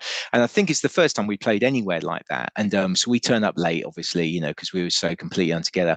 And we got this big warning from like, um, you've got half hour. If you play more than one minute longer, we're going to smash your drum kit up or something like that. It was something really like really heavy. And I was like, we don't want to fucking play here. Were, I felt bad just being there, you know. Um, we were getting paid 250 quid. It wasn't like, you know, we were getting paid a lot more at, at, that point than that. It's not like I said, we weren't looking, I certainly wasn't looking at this as a career, right? So we're almost feeling like we're doing them a favor because we were the hot band at the time, sort of thing, you know. And, and Gay Bikers on Acid were ma- much, much bigger than we were. But basically, I remember um, Rob, our roadie slash manager person, and that's the very loose loose description. loose. He was. We were up in the dressing room, and uh, and um, I was just like, those fuckers. You know, they said they're going to smash our drum kit up if we. And it wasn't. This is nothing to gay bikes and ads. This is just the staff yeah. at the venue, right? Um, and Rob said something like, um, "Well, let's go and talk to Mary about that." And I said, "Well, I don't know who Mary is, but I want to speak to her, and I want to speak to her now." And uh, Rob's like, "Yeah, he's the singer for Gay Bikers on Acid." I was like, I just didn't know who he was. I had no idea. So we went upstairs to see him. He was lovely, dragged me downstairs, took me all the way through the venue, right the way through to the venue, banged on the door. I think it was a John Curd promotion right? And so John Curd was in the office and he said, Look, the guys have been sort of threatened by the the backstage people. We don't want this. This isn't very cool. And the guy's like, Yeah, super, you know, reply. And it was lovely. But I remember walking through the town and country club with this guy from Gay Bikers on Acid, and everyone literally the whole room's going, Oh my God, like pointing at him, sort of thing. it was lovely. It was very cool. But you know, again, we just had no concept of any of this kind of stuff, you know. So um so, but but yeah, so we had to find our own scene, and, and gay bikers on acid were, were massive at that point. Crazy Head were kind of we just had no interest in like that kind of stuff at all. We very much saw that as being like kind of a rock and roll thing, right? Crazy yeah. Head, all that group was coming from a rock and roll place, right? And for me, it's like hardcore was like so not roots music at all. It wasn't. That's not what we were doing really, which is ironic because when Sink formed like m- months later, we went straight back to like playing you know country or surfing stuff or you know kind of blues based music as, as a small part of what we did. That was our kind of output. But that was just really me discovering music really. You know yes. i discovered like you know i became a massive Gram Parsons fan within within months, you know, all this kind of stuff, and kind of embrace that whole sort of the idea of this kind of big vision of like the kind of this expanded kind of American music thing, right? And I wanted to later, well, yeah, why don't we we can mix hardcore with country? Sure. Anyway, so we kind of we ended up playing a lot of shows with Snuff and all this kind of thing, but very quickly from '89 onwards, um, thanks to our friend Andy Turner, who was in this band, The Instigators, who were kind of again kind of anarcho punk sort of stalwarts from the early '80s. Um, they are very kindly invited us to go on tour with them in Europe. They were doing a quite quite a long tour, probably five weeks or something like that.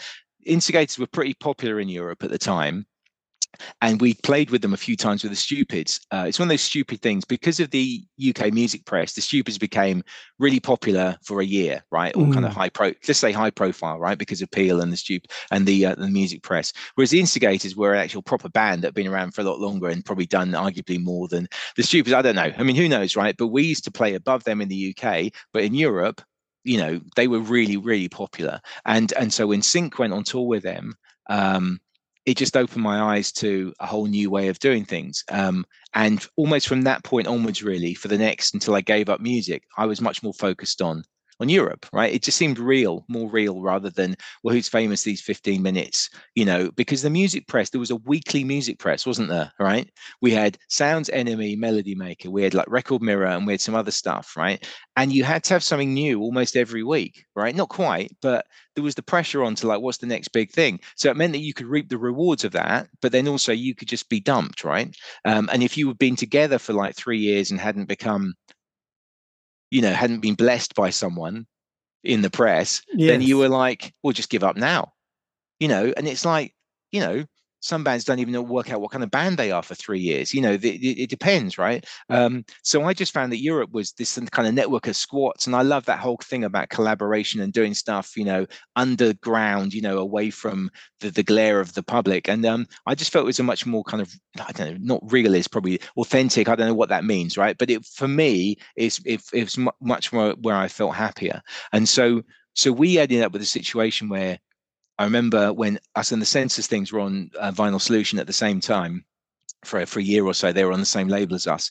We both released a kind of mini album the same week and i went back to the label a couple of weeks later and said um, oh how are we doing? You know and he goes oh you know we've sold out. He says it's really interesting. You've, you and the Senseless Things have both sold the 1200 whatever it was the first pressing is like 1200 or something. He goes you sold about 20 in the uk and the rest were all sold in europe and the Senseless Thing sold about 100 in europe and all the rest were in the uk and and it seemed that that's the kind of the way it went for us. We just almost gave up with the uk really in Europe, you could play a proper set, you know, because of course we were trying to play punk and play acoustic stuff and some bluesy stuff and some country stuff, trying to mix it all in. I mm felt that our, our our live shows were more of a sort of you could if you could stay for the 45 minutes for the or an hour, right? You would experience a whole bunch of stuff that if you just came in for five minutes at the front, you'd go, "Oh, they're that kind of band." Whereas actually, if you watched the whole thing, you'd be like, "Oh, fucking hell!" And and so you know, we we were just a for me, it was the most musically satisfying thing I've ever done. It was brilliant. We did like 100 shows a year, maybe 150 all over Europe. We did a seven week tour with Shudder to Think around Europe. We brought them over in 1990. I think we did 53 shows with them or something. Um, we did loads of stuff. It was just, it was absolutely fantastic. Um, and I still had that kind of confidence of from being in the stupid, that kind of, um, what's the word I'm looking for here? You know, confidence based literally nothing. I mean, no real ability other than the ability. I'm probably a good organizer and a, a sort of decent songwriter. You know, I've all, I'm always the worst musician in any band I've been in. Right. Um, but I hadn't really, you know, thought that was a problem. You know, at the time, it, it, doesn't matter anyway. But the point is, it was a kind of one of those kind of like, you, you know, it was it was much more than music, right? It was uh, it was it was something it was just a way of, of living really and doing this and meeting friends going around going around and, and and sort of making new friends and seeing just the crazy crazy shit that people do in squats in copenhagen at three in the morning and you know there was some very strange things happened but it was oh. brilliant it so you went really to good. you went to the famous place in Copenhagen. Was that Christiania? Oh God, there was oh, we, a... no. So Christiania is is a is a is a part of Copenhagen. It's a kind of small. So we didn't play there. We played at um, a big squat called the um. I, well, I won't pronounce it properly, but it's um, Ungdomshuset or something. I don't know. It's just a big old squat. Um, we played squats all over Europe. You did know, you go? Uh, did you meet the Did you meet the Ex in Holland? Did you? Did they come into your radar? played in Holland a few times. We met the guys Hetty who um, was in the, Concurrent or something, the Concurrent, whether they were an organization, I can't remember what they're called. We didn't play with the Ex, I don't think, but we might have done. Yeah. I, we, yeah, I just can't remember a lot of it, despite not ever being drunk. I still have forgotten vast amounts of it. Uh, but yeah, no, it was, so, it was really good, you know. So 91, you, you did your album, v, Vega. Vega, Vega Tables. This is in you. You record this in Purple Studios, Great Yarmouth. Great Yarmouth. Yeah, that's the thing. So that was our last album. So we did um we did the first album, another another love triangle. I think it was eighty nine. Um, we did that in Huddersfield, again through the Instigators because they were kind of based in Huddersfield. So we they they uh, had a studio. They went, and obviously it was cheaper than London. We did that. Um, we did a mini album in between at the place called the House in the Woods down in Surrey, which was good. We recorded that with um, and we recorded our second second single called um, um, on the tracks "Feeling Blue" and and the mini album with uh, Iain Burgess, the guy that was the producer for Naked Raygun. I think he probably did some Big Black stuff as well. Um, right. He was over doing some stuff for Vinyl Solution. He did Lay Thugs and some other stuff as well. And that was um, obviously a privilege working with him. He's like a proper proper guy.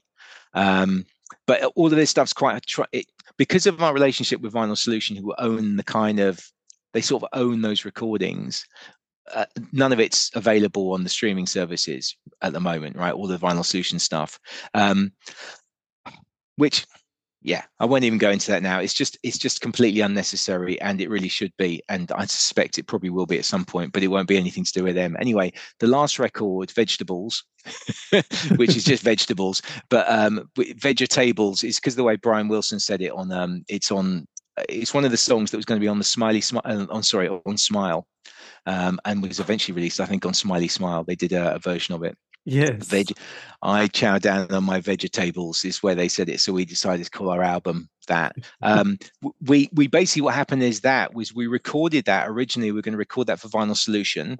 Um, we had it all lined up. We are very excited because Vinyl Solution had given us a because the record the records had sold pretty well, right? You know, we'd sold a few thousand, ten thousand or whatever of, of the records. They'd done really well. No one was losing any money. We were touring constantly, so we weren't like making the music press in the UK particularly. Not really. Peel was playing this. We did three Peel sessions. You know that type of thing. It was all it was all good. Um, and so Vinyl Solution said, "Oh, you can have." I can't remember the budget. It was something like six thousand pounds, which seemed like a load of money.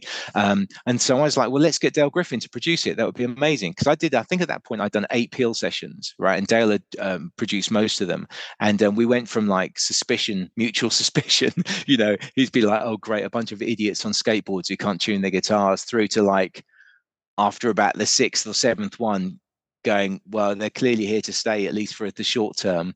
And then on our perspective, going, I mean, Walters, John Walters phoned me up, and I remember moaning about Dale or something at one point early on, and he's like, "Oh, don't worry about Dale. He's just an old Mott the Hoople." That was his expression. now, I'm pretty sure John Walters, and they both sadly passed away, but I'm sure John Walters was just being, he was just trying to be nice to me, right? You know, but by the time we finished working with Dale Griffin, we just absolutely loved him. He was awesome. And um, you know, I was had become a massive the Hoople fan. And so we said, fuck it, let's get um to remember Vinyl Solution said, Hey, who do you want to produce this record? Let's get a producer. And I was like, All right, yeah, let's get the guy that produced London Calling. And that sounds amazing. Not knowing that Guy Chambers was dead. Is it Guy Guy Stevens? I keep saying Guy Chambers. It's really annoying. It's fucking Robbie Williams.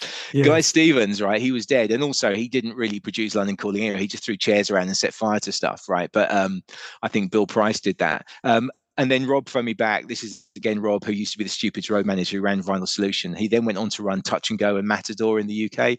Um, really, really good guy. Still a very close friend of mine. He phoned me out, goes, um, Ed, that man's dead. You need to come up with another person. So I was like, all right, fine. What about Dale Griffin? So Dale had agreed to do it. We sent him the demos, and we are going to get him and Overend Watts. We're going to produce our record, which is insane because it's a it's it's a record of weird songs, right? Like there's nothing rock, there's nothing Dale Griffin about that. There's nothing Mott the Hoople about any of the stuff on that record. There's about four punk songs. The rest of it would weird, like strange acoustic things, or kind of. It was a very weird record, right? But he was up for it, and um, and then what happened is that a friend of ours, oh, one of our friends got beaten up by one of the other bands on Vinyl Solution. That was the thing, right? There was a kind of there was a kind of all dayer somewhere, and uh, in, a, in a parking lot in Milton Keynes, one of the bands on the label um, allegedly beat up one of our friends, right? And I say allegedly, but they did. Well, he could be a bit of a pain as well. But anyway, so I went and talked to Vinyl Solutions. Said, "Look, I'm not really comfortable being on label with with a band that just beats up people, you know, blah blah blah."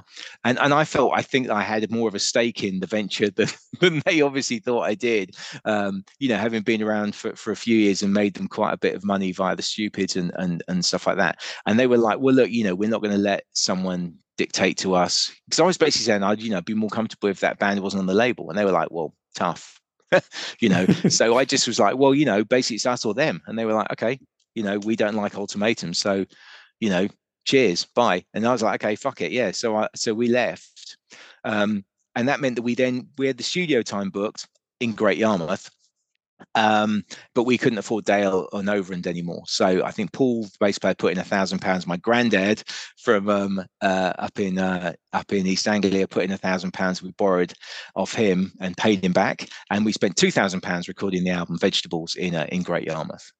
which right. is a very long answer to a very short probably wasn't even a question, right? But yes, and this was know. this was kind of bizarrely this time of year, January from from the third to the twenty fourth in in Yarmouth. So um, there you go with Richard, the famous with Richard. Uh, yes, Richard Hamilton. So do you know Richard?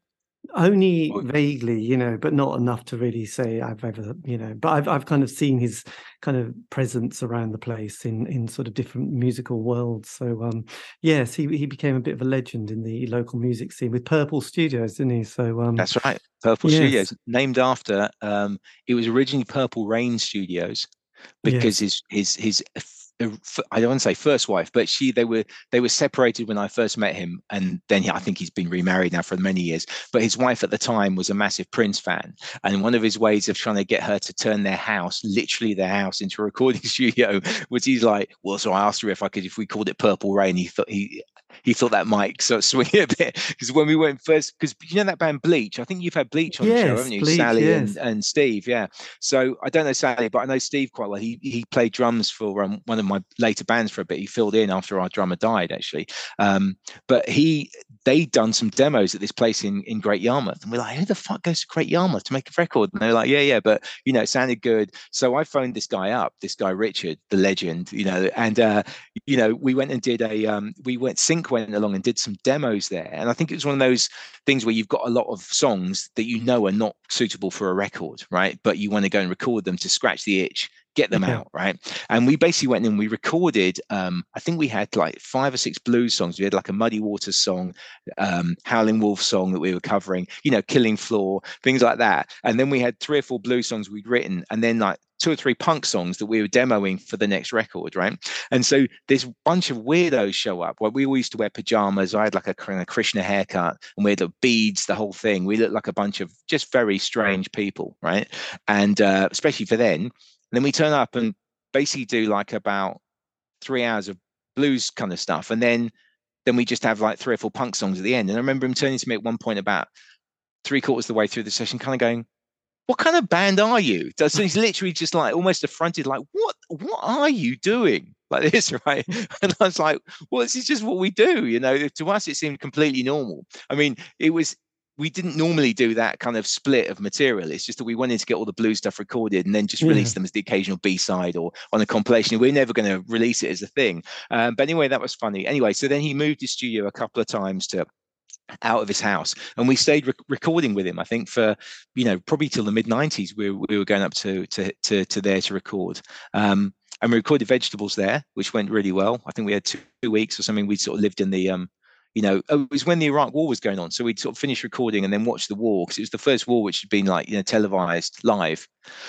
You know so it was a pretty weird time just kind of finishing recording and then watching the war on this tiny little kind of eight inch black and white telly in the uh in the in the in the like say the rec room or whatever it was Richard had set up this little kind of you know unit with a microwave and a sofa you know and then we'd stay there but Blimey. Uh, yeah, it was like it was like Rockfields, but on the east coast. so yeah, yeah, yeah, I wish. I have to say, Jan- January in nine. Yeah, January must have been bleak as hell. Actually, it, it was bleak. Yeah, and th- th- he'd moved out to um, a kind of industrial unit as well, so it was like an industrial estate on the edge of the um, pleasure beach at Yarmouth. Mm. And uh, the only good thing was that uh, uh, kind of like uh, whenever it got dark, which obviously, as you know, would be like five in the afternoon. You know, if you were lucky, um, we could go and literally clear the cobwebs because we would work a long and long time in the studio there. We were young, right? So we would do like, I don't know, 15 hours a day, just constantly doing stuff. He'd go home sometimes, just leave us recording there and things.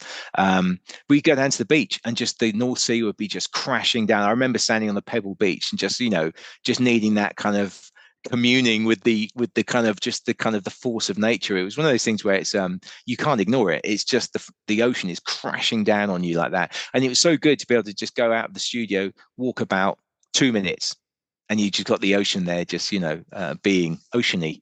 Yeah, but being you, impressive and cold and you know you sort of kind of get a bit, a bit of inspiration from that. And it was yeah it was good it was it, it, would definitely wake you up in January. So yeah. So then so then when the album comes out, what happens with the band at this stage? Do you because it seems like you soon sort of all sort of part waves. No, so what happened was that we got that released on um, a German label, right? So so what had happened is that we got well, we left Vinyl Solution. I was going to say dropped. We didn't get dropped by Vinyl Solution at all. We threw our toys out the pram and walked off with our noses in the air, um, and um, and then realized we'd recorded this album when we were looking for. So we decided to record it because we had it all booked. I mean, this was literally weeks before we were going to record it. It was a stupid thing to do, but again, this wasn't. You know, we didn't have a kind of. This wasn't. It doesn't matter. So we recorded it and then searched around. We we had a few chats with um, I think we talked to Rough Trade. I think we might have talked to Nick when he was running Elemental. Maybe not. I'm not sure. So you know, Workers Playtime we talked to. Yeah. Um, we talked to another guy called John Sherry, who you'll be uh, pleased to hear is my current drummer's dad, and he used to manage um oh i can't play Argus. What's that? The Argus. What's that band? Oh, Wishbone Ash. Wishbone Ash that you've mentioned several times because your brother. So he used to manage, he used to manage Wishbone Ash as well, and the yes. Flying Pickets. But he started up a record label too. And but then eventually, what happened is our friend Anna, who worked at our distributor in Germany in Berlin, she was like, "Oh, my brother Christoph, he's started up a record label." Um, he really liked your shit, right? Because he loves the Beach Boys and he loves all this crazy country stuff that you guys like. And I think he'd just be into the whole kind of what we'd say now, the whole vibe of this this chaotic stew that you put together. And so I sent Christoph a, a tape and he just phoned me straight back and was like, Yeah, this he called it this crazy recorded thing that you've done. And um, he put it together. We didn't realize that Christoph was the biggest indie booking agent in in Germany, right? So he booked Nirvana, all the Sub Pop bands, Lemonheads, all of that lot. He was the booking guy, right? And so he'd started this label, and he had um, Hole was on the label, Yo La Tengo, us, um, the band that I always forget that the singer I can't I can never remember their name. They're really big, and there's an S in the name, and the singer goes out into the audience on a big see-through ball. Oh, Flaming Lips. Flaming Lips. Yes, there is an S in the end, right at the end. last letter flaming lips so there's all these bands there was quite a few of them and they were all really quite high profile you know um, because he either um, released records or he licensed them from their label and released them in Europe, right, to coincide. And he's just a really, really lovely guy. We released the album with him, did really well. Um, did a massive tour again, a massive European tour, um, and that was the. I remember that was the tour we went on where we left for the tour, and Nirvana were a little band, and we came back and they were the biggest band in the world right? Yes. because that was that was when nevermind came out. And um, we were in um, south of germany and paul duncan our bass player got um, a stomach infection. So we left him in hospital because our roadie dave could play bass. We went and played the czech republic and hungary with dave on bass and paul went to berlin because we were going to meet we are going to circle circle back in a week and meet him in berlin. And when he was in berlin Nirvana had turned up because it was that. You know, you hear those stories about the Stones playing Oxford Union after they got to number one because the show had been booked the year before or something like that. So Nirvana were in the process of doing this kind of fairly big, but still, you know, a club tour of Europe, like playing six to nine hundred capacity venues, and um, and Paul was hanging out with them in the dressing room with Christoph, who was running our record label. When I think they got told that they just got to number one in America, uh, you know, yeah, it was it was crazy. So we kind of met up with him it's a hey loser you just you, you, you missed the whole week of the tour. He's like i was hanging out with nirvana. You know we're like we weren't sure who was more who was more jealous about about that. But uh so you know we did that. So that was so we did that. And then basically what happened is we weren't really sure what to do next. And i think that christoph was like look you know i, I don't really know how to how to market you or whatever the phrase is. You know you've been playing these squats forever right? I want to move you up the kind of the value chain or whatever he wants to call. He wanted us to play bigger venues, kind of the equivalent of playing the college circuit in the UK, right? He wanted to do that with us. And he goes, but I can't really do that if you're going to keep playing all these squats, right? Because he would be, cons- he would say a band should play four or five shows in Germany, right? We play 30, right? And you go, you can't play 30 shows in Germany right? And be the kind of band I want you to be. And we're like, well, you know, we've been doing this for a while now. Uh, we're up for a change. That would be good. And so for some reason, we he said, look, why don't we just do the next album, do a completely acoustic record? Yo La Tengo have just done that. And it was really a really good idea for them. And we're like, yeah, well, that's cool. You know, you don't have to ask us twice to do an acoustic record. We just need an excuse to do it, you know. So we did this album, which we which was we called Naked. But in the bef- between recording it and releasing it, we decided to change the name of the band, right? Um, you know, we did some sort of personnel changes that then unchanged themselves, and we ended up back with the same lineup. But it was going to be a fresh start. And he's like, "Yeah, I can work with this. This is good." So essentially, we all now a brand new band, right? And um, Mhm. and that's so that's how Sink finished really. So sometime around '92, we sort of became um, Big Ray, which I was named after my um, my favorite writer Raymond Chandler. Um, because James Ellroy in an interview called uh, Raymond Chandler Big Ray, and I thought that's quite a good, and it's a bit like Big Star, which are one of my Right, favorite bands as yes. well. You know, and just you know, finding a band name uh, even in '92 was hard. It must be impossible these days. uh, you know, Yeah. something like that. And so that's that's really where Sink went. You know, from then we stayed actually as a band. We just really changed our name. We played a few gigs in the UK after that, supported all, and we played with Chuck Prophet, and we did some other stuff. But then sadly, like I said, our, our drummer, our drummer died, um, and um, you know, we just we'd been doing it for a long time at that point, and I think money had run out, and my wife at the time was being an absolute. Uh, should we say less than supportive of um, of my music. And so it all kind of it kind of just knocked on the head really about then really 93 94 we sort of just kind of ground to a halt. But you do feature on that album, Naked, Ursula Pank, who um, Ursula was in- yes do you know who- Ursula Pank she's in the third Well, I did. I, band I did an interview with her because no did you really Yeah, because Ah. obviously you know you got to interview Ursula, haven't you? Because you know she has a great story because uh, you know she was in that particular band, but um uh, the other interests I've got a few, I suppose. But uh, um, the East Anglian fairs and festivals of the early seventies, and uh, Mm.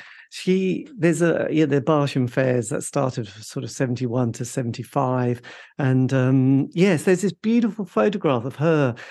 I think either walking through Beccles or going around some labyrinth and I was always mesmerized with this picture and it's like it turns out to be Ursula Pank from the Third Ear Band so I sort of and she lives in Norwich or no she lives in Norfolk doesn't she? And um is in the sort of some orchestra in this area and so I did an interview with her and um you know I was really excited because it was like you know, she seemed very underwhelmed by the whole kind of rock and roll experience. But I just thought, you know, she's this, yeah, I, I, you know, you know, when you see a photograph, and obviously you realize, you know, it's you know 40 years old and the person probably doesn't look the same again obviously unless they've had a lot of work done. But it was it was just, just a beauty and then they look just a bit weird. But you know Yeah, yeah. It, it was just like god it, it was kind of mesmerizing seeing this woman you know walking through beccles leading this procession. I think it was in 75 and then sort of finding out a bit more about her. So yeah. So how did so how did you get to work with ursula Well, I tell you what, I would love it if you could send me that photo because I'd love to see that. That would be great. Um, the reason we got in touch with her was because when we did when we did Naked, the the what was going to be the next sink record, we had uh, decided to use um, this guy Roop, Rupert, right? We'll call him Roop because that sounds a little bit more rock and roll than Rupert. But he's an amazing engineer, and he was um, he Paul Duncan, right, the bass player in the band, had been saying for the last like three or four years, whenever we come to do a record hey, why don't we get my friend Rupert to do this record with us? He's an engineer. And I was like, you can't do a record with someone called Rupert. It just does, it does, you know, it doesn't work. Right. yes And and so I sort of, and also Paul got treated very badly by me in terms of like, you know, having a, a say about what we did and stuff like that. So he got his own back in other ways, and we are still very, very close friends. But at that point, I was like, "Fuck off, Paul. We're not going to have some guy called Rupert do our record." Anyway, he wore me down. Paul's great at doing that. He'll wear you down. So if he's got an intro, for instance, he'll play it. If he was got a, a bass line he wants you to play, he'll play it every single sound check for three years until you finally go, "All right, Paul, what was that bass line? Can we use that?" And he he'll wait. Right? He's really patient. So he um he said uh rupert yeah he can do our next record. He's really good. I said all right look get him to um send us uh what's he done? What's he fucking done? I don't know what he's done. And so paul came up with this this cassette right? He's got well, here's his kind of show reel you know his kind of demo thing of what he's been doing.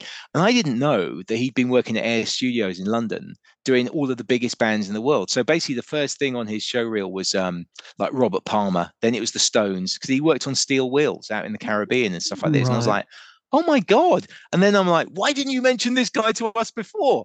And he said i have. I've been told i've been telling you about him for four years. Anyway the short version of that is that roop decided then to do the record with us. He very kindly because he wanted to get and do an end to end the whole album end to end because working at air you're always going to be a junior person you know if you're 25 or something like that. You're not going to be bossing the whole thing because there's always someone older than you who's been around longer. And he wanted to do start to finish the whole record mix it everything get it done and, and release it right? Um, and so he said he'd do it. He spent a lot of time working with with strings, right? Because one of the things Air Studio is it's one of the only two or three places in London at the time, and certainly now, that's big enough for a whole orchestra, right? You can't you physically get an orchestra into a lot of recording studios, as you might imagine.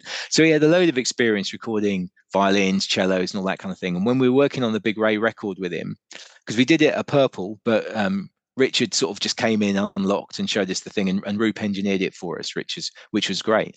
Um, and that record sounds amazing. And he just said, "Hey, it'd be great to get some cello on this. You know, on this two or three songs, something cello and some violin.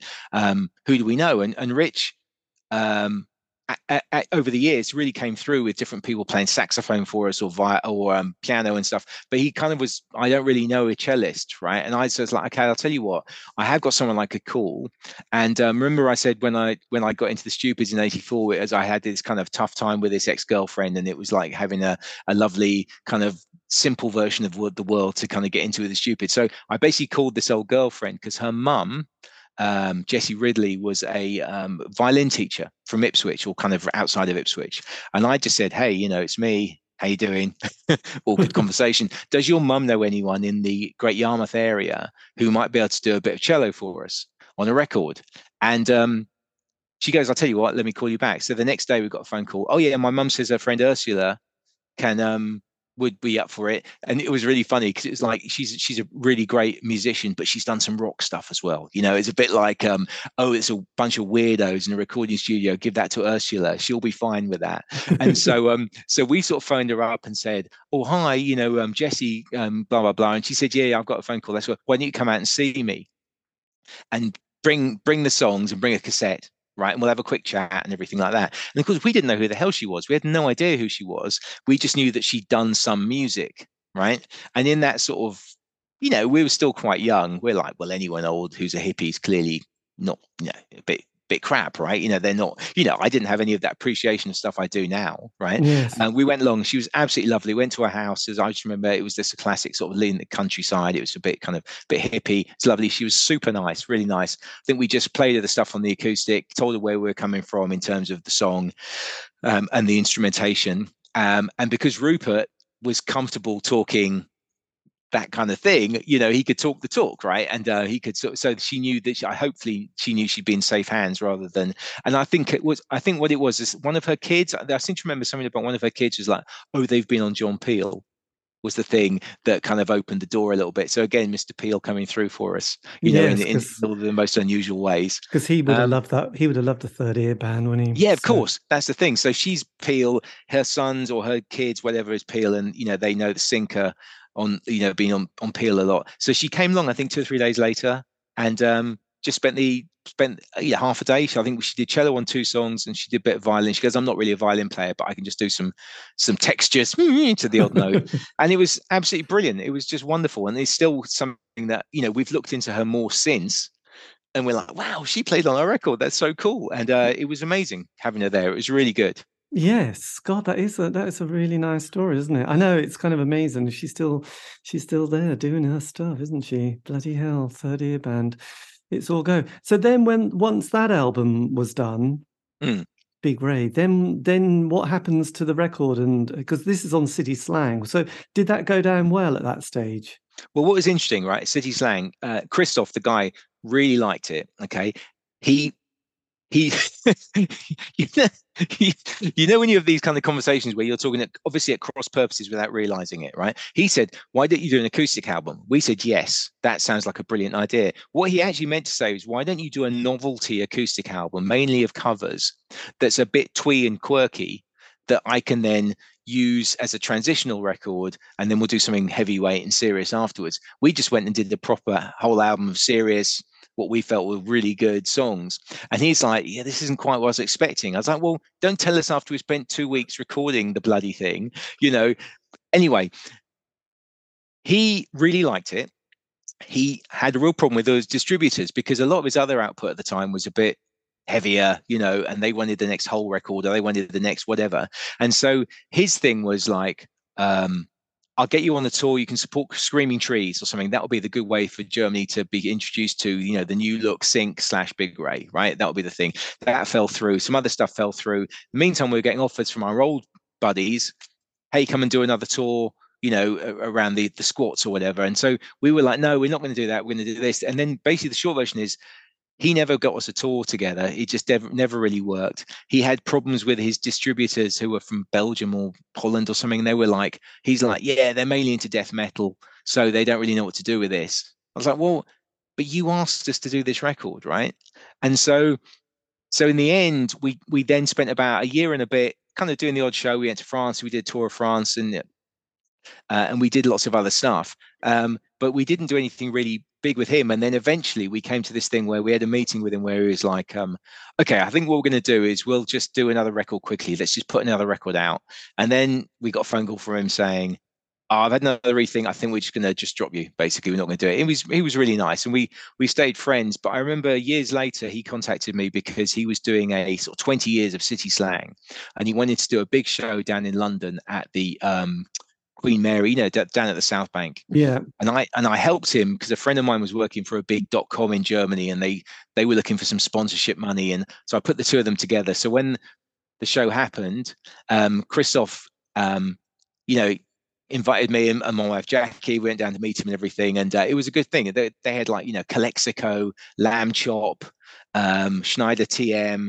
There's a whole bunch of bands. I mean, the roster of that label is pretty phenomenal, right? Um, yeah. uh, Flaming Lips were headlining. You know, it was a big, it was a big deal. Uh, Built to Spill, were they playing? Is that what they're called? Built, yeah, I think yeah. it's Built. All of that lot, right? They were playing, and um, these are people who used to be our label mates, right? Until we got dropped, and he could, and I remember him coming up to us and sort of going, you know, hey, how's it going? Bigger, and he and he turned to one of his friends or something, and he goes, oh, oh, this is Ed. He's he's his band released the what, what I've long referred to as was it the the undiscovered lost classic city slang release right? and I was like thinking to myself, well, that's nice to know, but you just find you dropped us, mate. It's like it's only undiscovered and unknown because because you decided to make it that. So you know, it's one of those things where I think that he probably might have handled it differently. Yeah. But I think at that point we just think, oh ah, fuck it. So we kind of tried to soldier on for a little bit, but then, like I said, we did we did some stuff. We actually supported. um uh Christ. Oh yeah, we, you know um Anton, don't you, from Bad Moon? Yes, I remember about Anton, him, yes. right? Anton Ginny and oh, I hate myself for not remembering this Paddy as well. They were lovely because we we were basically getting they were doing our PR and they absolutely loved the record. Ian Watson from the NME was a massive fan as well. So we did get some sort of you might say traction or whatever, right? So it did do quite well here.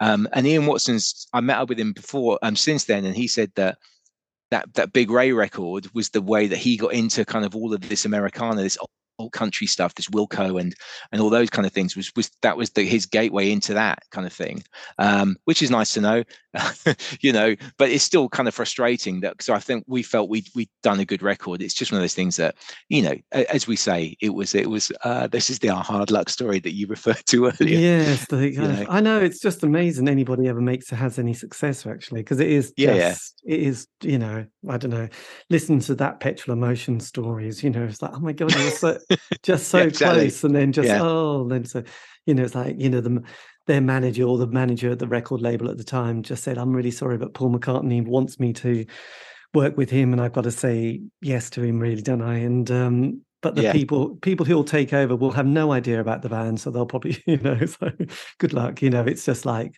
yeah they just got shafted shafted really. But then so what happens to your musical kind of direction after uh, naked? What what happens for the the the next so yeah kind of next well, period? so what we did is we carried on well we carried on really but i decided at that point you know because again we're talking now post 91 right? So a lot of my, my a lot of my friends then because i kept in touch with my friends from america right? And a lot of them and even in the UK, actually, bands like the Senseless Things got signed to a major label. I think um, Megacity Four got signed to a major label.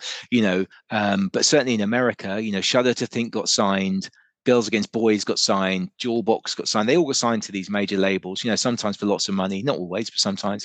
Um, yeah. Had some other friends, the Dam Builders, who aren't really known over here, but they were kind of, they were a great band. You know, Joan As Police Woman, do you know her? Yes. Yeah. So she was the violinist in this band, the Dam Builders, that my one of my other bands that I'll talk about briefly in a second toured with, and um, they, they, they, the Dam Builders got signed as well, you know, along with Shudder to Think. They shared a drummer as well, I think, at one point. Um, but all of those things were happening, and I was just a bit like, yeah, you know, that isn't really what punk was to me. That wasn't what got me out of my bed in the morning when I was listening to punk, and you know, I was much more listening to like Scrappy, sort of Angry Samoans. You know, all these bands became really good, right? You know, they were fucking, you know, meticulously super tight, doing these kind of strange time signatures, and you know, pushing the boundaries in their own way. But for me, I was a bit like, this isn't really what I wanted punk to be. So I carried on doing Big Ray, but at the same time, I decided to do a new punk band called Chocolate, and we did. Um, we did i think three two or three albums we did chocolate and so what i did for chocolate was i got the most ridiculous band i could think of. I got wolfie from the stupids who long since left the stupids uh, got him to play bass.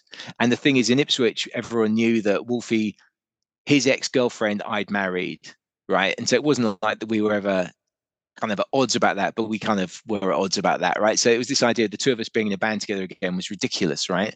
And then I got John Rusco, who's the guitar player from Big Ray, who's a phenomenal guitar player um, and still is. He's amazing. I got him to play drums. So I got the best guitarist in town to play drums and then formed a band with my friend who everyone knew we had a kind of uneasy relationship because of you know Cherchez la Femme or whatever and so but the point was we just did a really shitty scrappy kind of punk record um, and, and in the end, Chocolate actually ended up playing. You know, we did quite a lot of stuff, right? And we did a few albums. Peel played us. I got a great story about Peel. I was listening to him one time in the sort of I don't know about 94, 95. And um and I remembered that he loved getting faxes so I thought, I know what I do. I just got into working in IT and everything. So I basically sort of sorted out my PC to send a fax to him, right? Hooked it up to the phone line and sent him, Hi, John, this is Ed from, you know, all the bands that you used to know and stuff like that. Um, my new band's just released our new single. You know, it'd be great if you could um, play it. Let me know if you want a copy, sort of thing. But I wasn't listening to Peel regularly at the time. I just dropped in once or twice a month, right? So I sent it off and he goes, he reads it out about 10 minutes later. Oh, it's got a fax from uh, Ed, you know, formerly Shred of the Stupids and blah, blah, blah. And he says, We've got this thing out like that that. So he reads out my fax. He goes, "Yes, said uh, played the single last night actually. Uh, this kind of thing." And then went anyway. Still nice to hear from you, or something like that. And I was like, "Brilliant." That was. Uh, that was embarrassing. So he read that, so embarrassed me in front of the country. But you know, so we got some play there, but we carried on doing Big Ray as well. So that I had this kind of idea of, you know, Sink had confused a lot of people by being half sort of what you might call Americana and half punk. And so I decided, fuck it, let's just keep it simple for people. Um, and just do two bands, a punk band and a not punk band, you know, do that kind of thing. And I think that's kind of what I've done really ever since. I've carried on playing music. I had a, a short break, um, mid 90s through to about 99, and then I've just carried on again. So Big Ray essentially carries on as a state of mind. I did an album in 2016.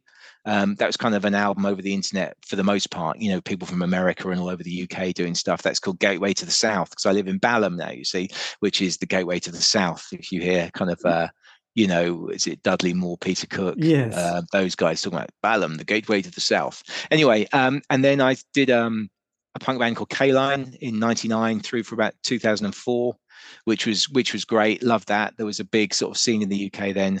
Um, and I'm in a band called Dealing with Damage now, which is um, kind of doing loads of stuff as well, which is our second album's coming out in a in a couple of weeks. Um, which I'm very happy about that that band, you know. And I've gone from being super competitive and and and freaking out about stuff to being just like, oh my god, I'm still, you know, I'm in a band at 56, still playing as regularly as I can, and um, you know, just take not taking anything for granted. And it's the fact that you know, lovely people like Nick Evans and and our other friends from back in the day, some of us are still still around. It's just marvelous, you know, because everyone's just um everyone's just lovely and happy to be here. And uh, it's just great you know i still yes. see guys from senseless things snuff you know we still see each other all the time. Um, uh, let's think uh, john who john's who john rusko who was in sink and big ray and chocolate with me was also in until recently he was in dealing with damage. He also now plays bass for the stupids as well. So there's everyone's kind of still in touch you know that kind of thing because the stupids do sort of the odd show i think once a year or something like that. Yes so do you and Tommy are you do you um do you ever sort of communicate with each other? No, not not really. I just decided it was easiest to um Tommy and Marty I kind of have a problem with. Um, I don't know if they even have a problem with me at all. But we did some stuff around. There was it's the dreaded thing, you know, when you're in a band, right? So I love kind of rock and roll mythology, right? I used to love it anyway, and I used to read all the rock books, like you know Barbara Charone's book about Keith and and um, Julian Cope's, you know, his thing about. I, I love all that stuff, right? But then as soon as someone writes a book about you. you realize what a dangerous ground it is. And uh, this guy, Ian Glasper's written a, a, series of books about the UK punk scene going back from, I think, from kind of like the 70s through the anarcho punk thing, through the kind of American oh, hardcore oh, yes. stuff. Yes, yeah. the, the, the day the country died. Day the country died. That's right. So I think one or two of my bands. Yeah, yes. oh, the day country. So I'm not in that one. That's the one I'm not in because um that was it's that's all the kind of Thatcher and acid and the mob and yeah. all that lot, isn't it? Goes up to um, 84. Yeah. So um, the Stupids were doing a book, uh, doing one of for one of his books, and um, yeah, we kind of fell out about about the content of that. And then they reformed, and I did one show with them. I don't know why they asked me to do it, and um, and then they didn't want to do any more with me, which is fine because I didn't really want to do it. I felt a bit awkward being there because they were already kind of fully formed as a new kind of three piece. I don't know why they asked me to do it, but to me it looked like they kind of set me up to then so they could kick me out which i wasn't which is when you didn't really want to do it anyway it felt and i just thought you know whether this is true or not it's just easier for me to just wipe my hands of the whole thing and and just just not not deal with it. But then one of my closest friends decides to then join them on bass so now it's a little bit of a strange thing where poor john's in the middle and uh like that. But you know, the, the, the, just the way it goes. You know, and you've heard much worse, I'm yes. sure, over the thing. It's just yeah, that's that's well, the way it, it is at the moment. Well, it is amazing because we love those kind of people writing books and making films about it. But I know Miki from Lush has written a book, and I just think the two other members must be struggling dealing with it because she's kind of everywhere every day, isn't she, with her story and her narrative, and they're and they're keeping very quiet about it and. Uh, it's a bit tricky, isn't it? So um, it is. I mean, even if you've got a good recollection, you know, the point is you can't remember stuff from everyone's perspective. So even if you remember it from yours, you know, these things are so you know, and, and these these things turn on the smallest detail sometimes, you know, just about do you remember have you heard Ringo talking about farting in the bus? Have you heard about that?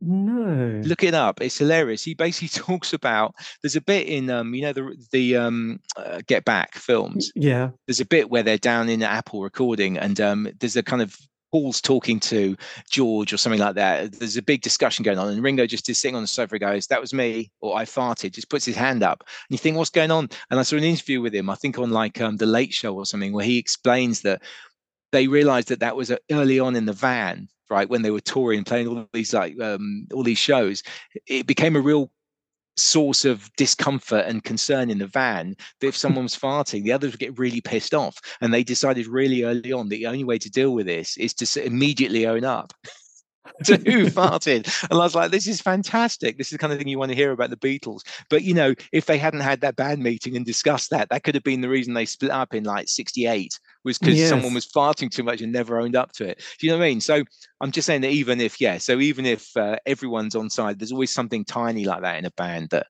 that can derail everything. So I think I would imagine, yes, yeah. I can't imagine how any band survives more than a couple of years in that environment because, especially because when we're younger, we don't read the room. Someone's drinking or smoking or just being immature, which you know, let's face it, you know, that is quite tempting when you're either leaving home or you've got that kind of youthful enthusiasm from the late teens and early 20s and um, it's a miracle that you know bands can do what they do because you know it would but it's just kind of interesting when somebody has a that their narrative of what happens and the other members must be just kind of worried. But there was a very good film about the chills martin phillipps of the chills that came out and he you know really nice guy but he gets to hear what the other members the band felt like and what their experience and i i think he just felt it quite emotional and just really like wow i didn't know because he was so sort of consumed with his own demons and problems and also doing the creative work. But you know sitting there watching the film hearing their sort of story i think it probably helped you know more than anything because i've added that to my list. Yeah that, that sounds interesting actually. Really interesting. yes mm. dear old martin he's such a lovely man. So mm-hmm. um yeah it does it is kind of interesting. So anyway so look so you've got so basically you know just to just get an idea You've never stopped, have you, playing music? It's always been there, apart from possibly the odd couple of months off. You know, you never. Yeah, no, that's right. So even yeah, I mean, I didn't actively have a band really kind of what I would call a band from five, 95 to 99. So there's the four years, and that was because I was, you know, I was my marriage was breaking up. I put air quotes around that, dear listener. So I was, you know, I was getting out of a marriage. I was moving back to London from Colchester where I'd ended up or Ipswich, and there was lots of other stuff going on. But I actually was still writing songs and doing stuff. I just wasn't really actively playing in a band that had any sort of um, kind of scene around it, should we say? But apart from that, played yeah consistently all the way through. And um, you know i've always kind of looked forward. I could always reform an old band and do a few, but I, it's not really what i'm interested in. I'm always interested in trying to push forward and do and do stuff like that. And i'm just interested i'm fascinated by the mechanics of a band now right? Yeah, and and all that kind of stuff. And like you, you encapsulated it perfectly a minute ago when you said you know when we're younger we're not so good at reading the room and stuff like that. And so you know we, we're better at doing that now right? So i think that we can um, although time is the enemy now we don't have time right? We've all got jobs got stuff things going on. It's very difficult because bands need time right? You do need that kind of time to to do stuff. Um, so i'm just really intrigued by the whole thing. But i just um in a in a way that um so again I was talking about talking about Nick Evans and his podcast just because I listened to it yesterday, but he talked about that kind of sniffing the bisto, you know. For, for me, it's like, you know, and he's that's his thing, right? He's always after that thing again. And for me, I think it's the same thing. I just always I've never thought about not doing music, right? Um, which is puzzling because I constantly second guess everything I do these days because the youthful confidence has gone completely, right? Yes. Because you know, you can't play music for 40 years without really i mean you know the last time i was in any way relevant to anyone other than my close group of friends was in like 1988 when i left the stupids. Like my musical career by any measure kind of really ended in you know when i was 21 right? I'm 56 now right? Yes. so the point is i've been doing the rest of it and i keep sort of saying why am i doing this? You know people collect stamps as a hobby. They don't need to do it in front of an audience right? You know why why do I feel the need to do that? But that's all part of the the whole stuff that feeds into and and you know uh, I don't know. I just feel that there's always, you know, we should always be saving the world or, uh, you know, adopting a, a, rhino or something. We should be doing something, right? And I just feel that sitting there playing guitar and writing songs is kind of really redundant. But then, you know, there's people like you and, and other people, millions of us around the world, that music's like such an important thing it's not such a bad thing to create music for, for, for for other if other people enjoy it that's that's wonderful but i just you know feel the need to do it really um and, it is, um, it is interesting because yeah. I mean, you know, so many people I speak to, and that's the one thing that's really blown my mind with this, doing this, um, these interviews, is that people are so committed. You know, I did an interview with a guy from Wasted Youth, and it's amazing just that commitment to the music and still to record and all that. You know, even though huge amounts of issues and problems to do with substance and and all and sort of prison, um, but you know, it's it's still going to sort of put out you know a tour and put out wants to make new material and do stuff as well as archive lots of his other stuff that he's just discovered. You know, but it's like there is there was never a moment in that whole narrative that that music or creativity didn't really sort of drive one forward. I think that's the one thing I've really noticed is that it's the thing, isn't it? Like, was it um, Neil Young? I suppose he followed the muse, as he's. I think he's referred mm. to hmm. it. You know, that kind of commitment. I'm going to just do this. I can't. I, you know, it's it's almost like an not an illness, but it is just the thing that you just can't stop. And yeah, you're going to do it until the end. And look at David Bowie, Blackstar. You know, it's just the most yeah. extraordinary project.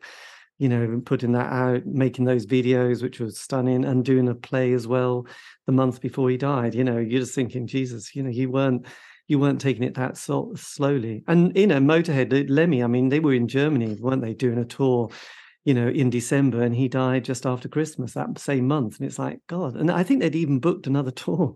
Yeah, though, I think they had. Even yeah. though he looked very shrunken and slightly white and bony. Yeah. But um, yes. So look, just last question. Look, mm. if you could have whispered some, you know, as uh, something to your 16-year-old self starting out, is there anything that you might have been tempted by, or just even if that person ignored you? I just wondered if there was anything that you would have just whispered to them. So I think it depends how much time I would have because I would have so much to say about lots of stuff. But to keep it short for the podcast, right? So specifically in the narrow frame of like the band, you know, paradigm yes. or whatever, right? I think that I would absolutely, I'd have a couple of things to say. So one would be maybe a quick breakdown of band dynamics, right? And what you know what's important to stick to your guns when it's not you know and then just you know break down how a band works because i hadn't got a clue how a band worked right i did like five well not five probably three or four bands before I'd really had even any clue that this was something to worth investigating right i mean who else would go to a workplace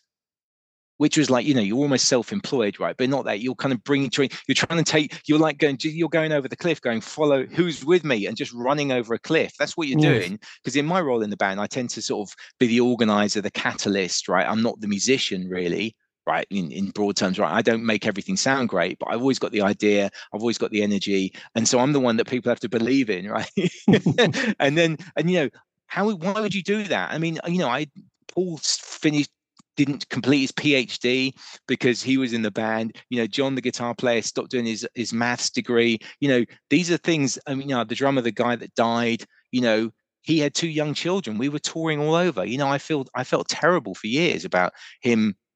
You know, he died when his son was nine, right?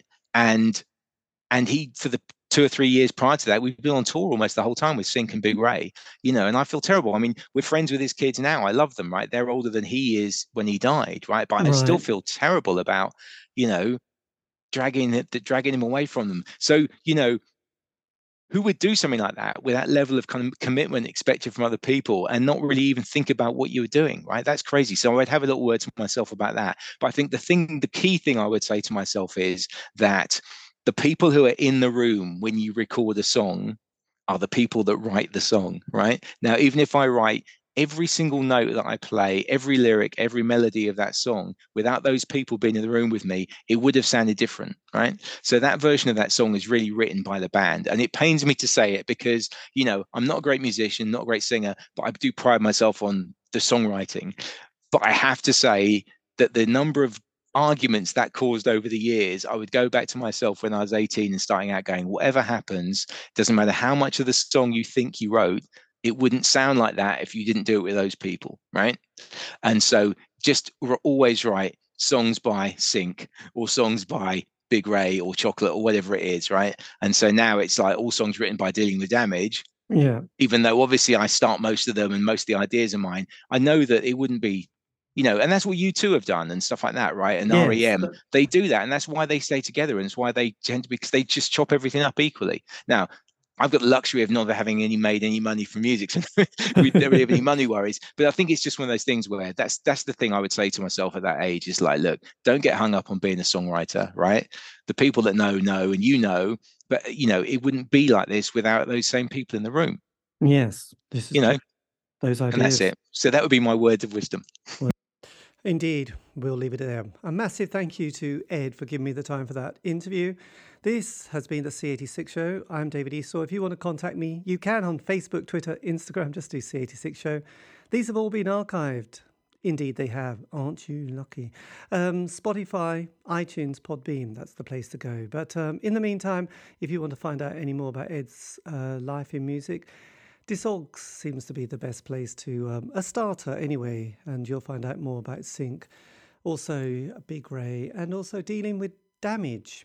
It's all there and much more. Anyway, look, have a great week. Stay stay safe.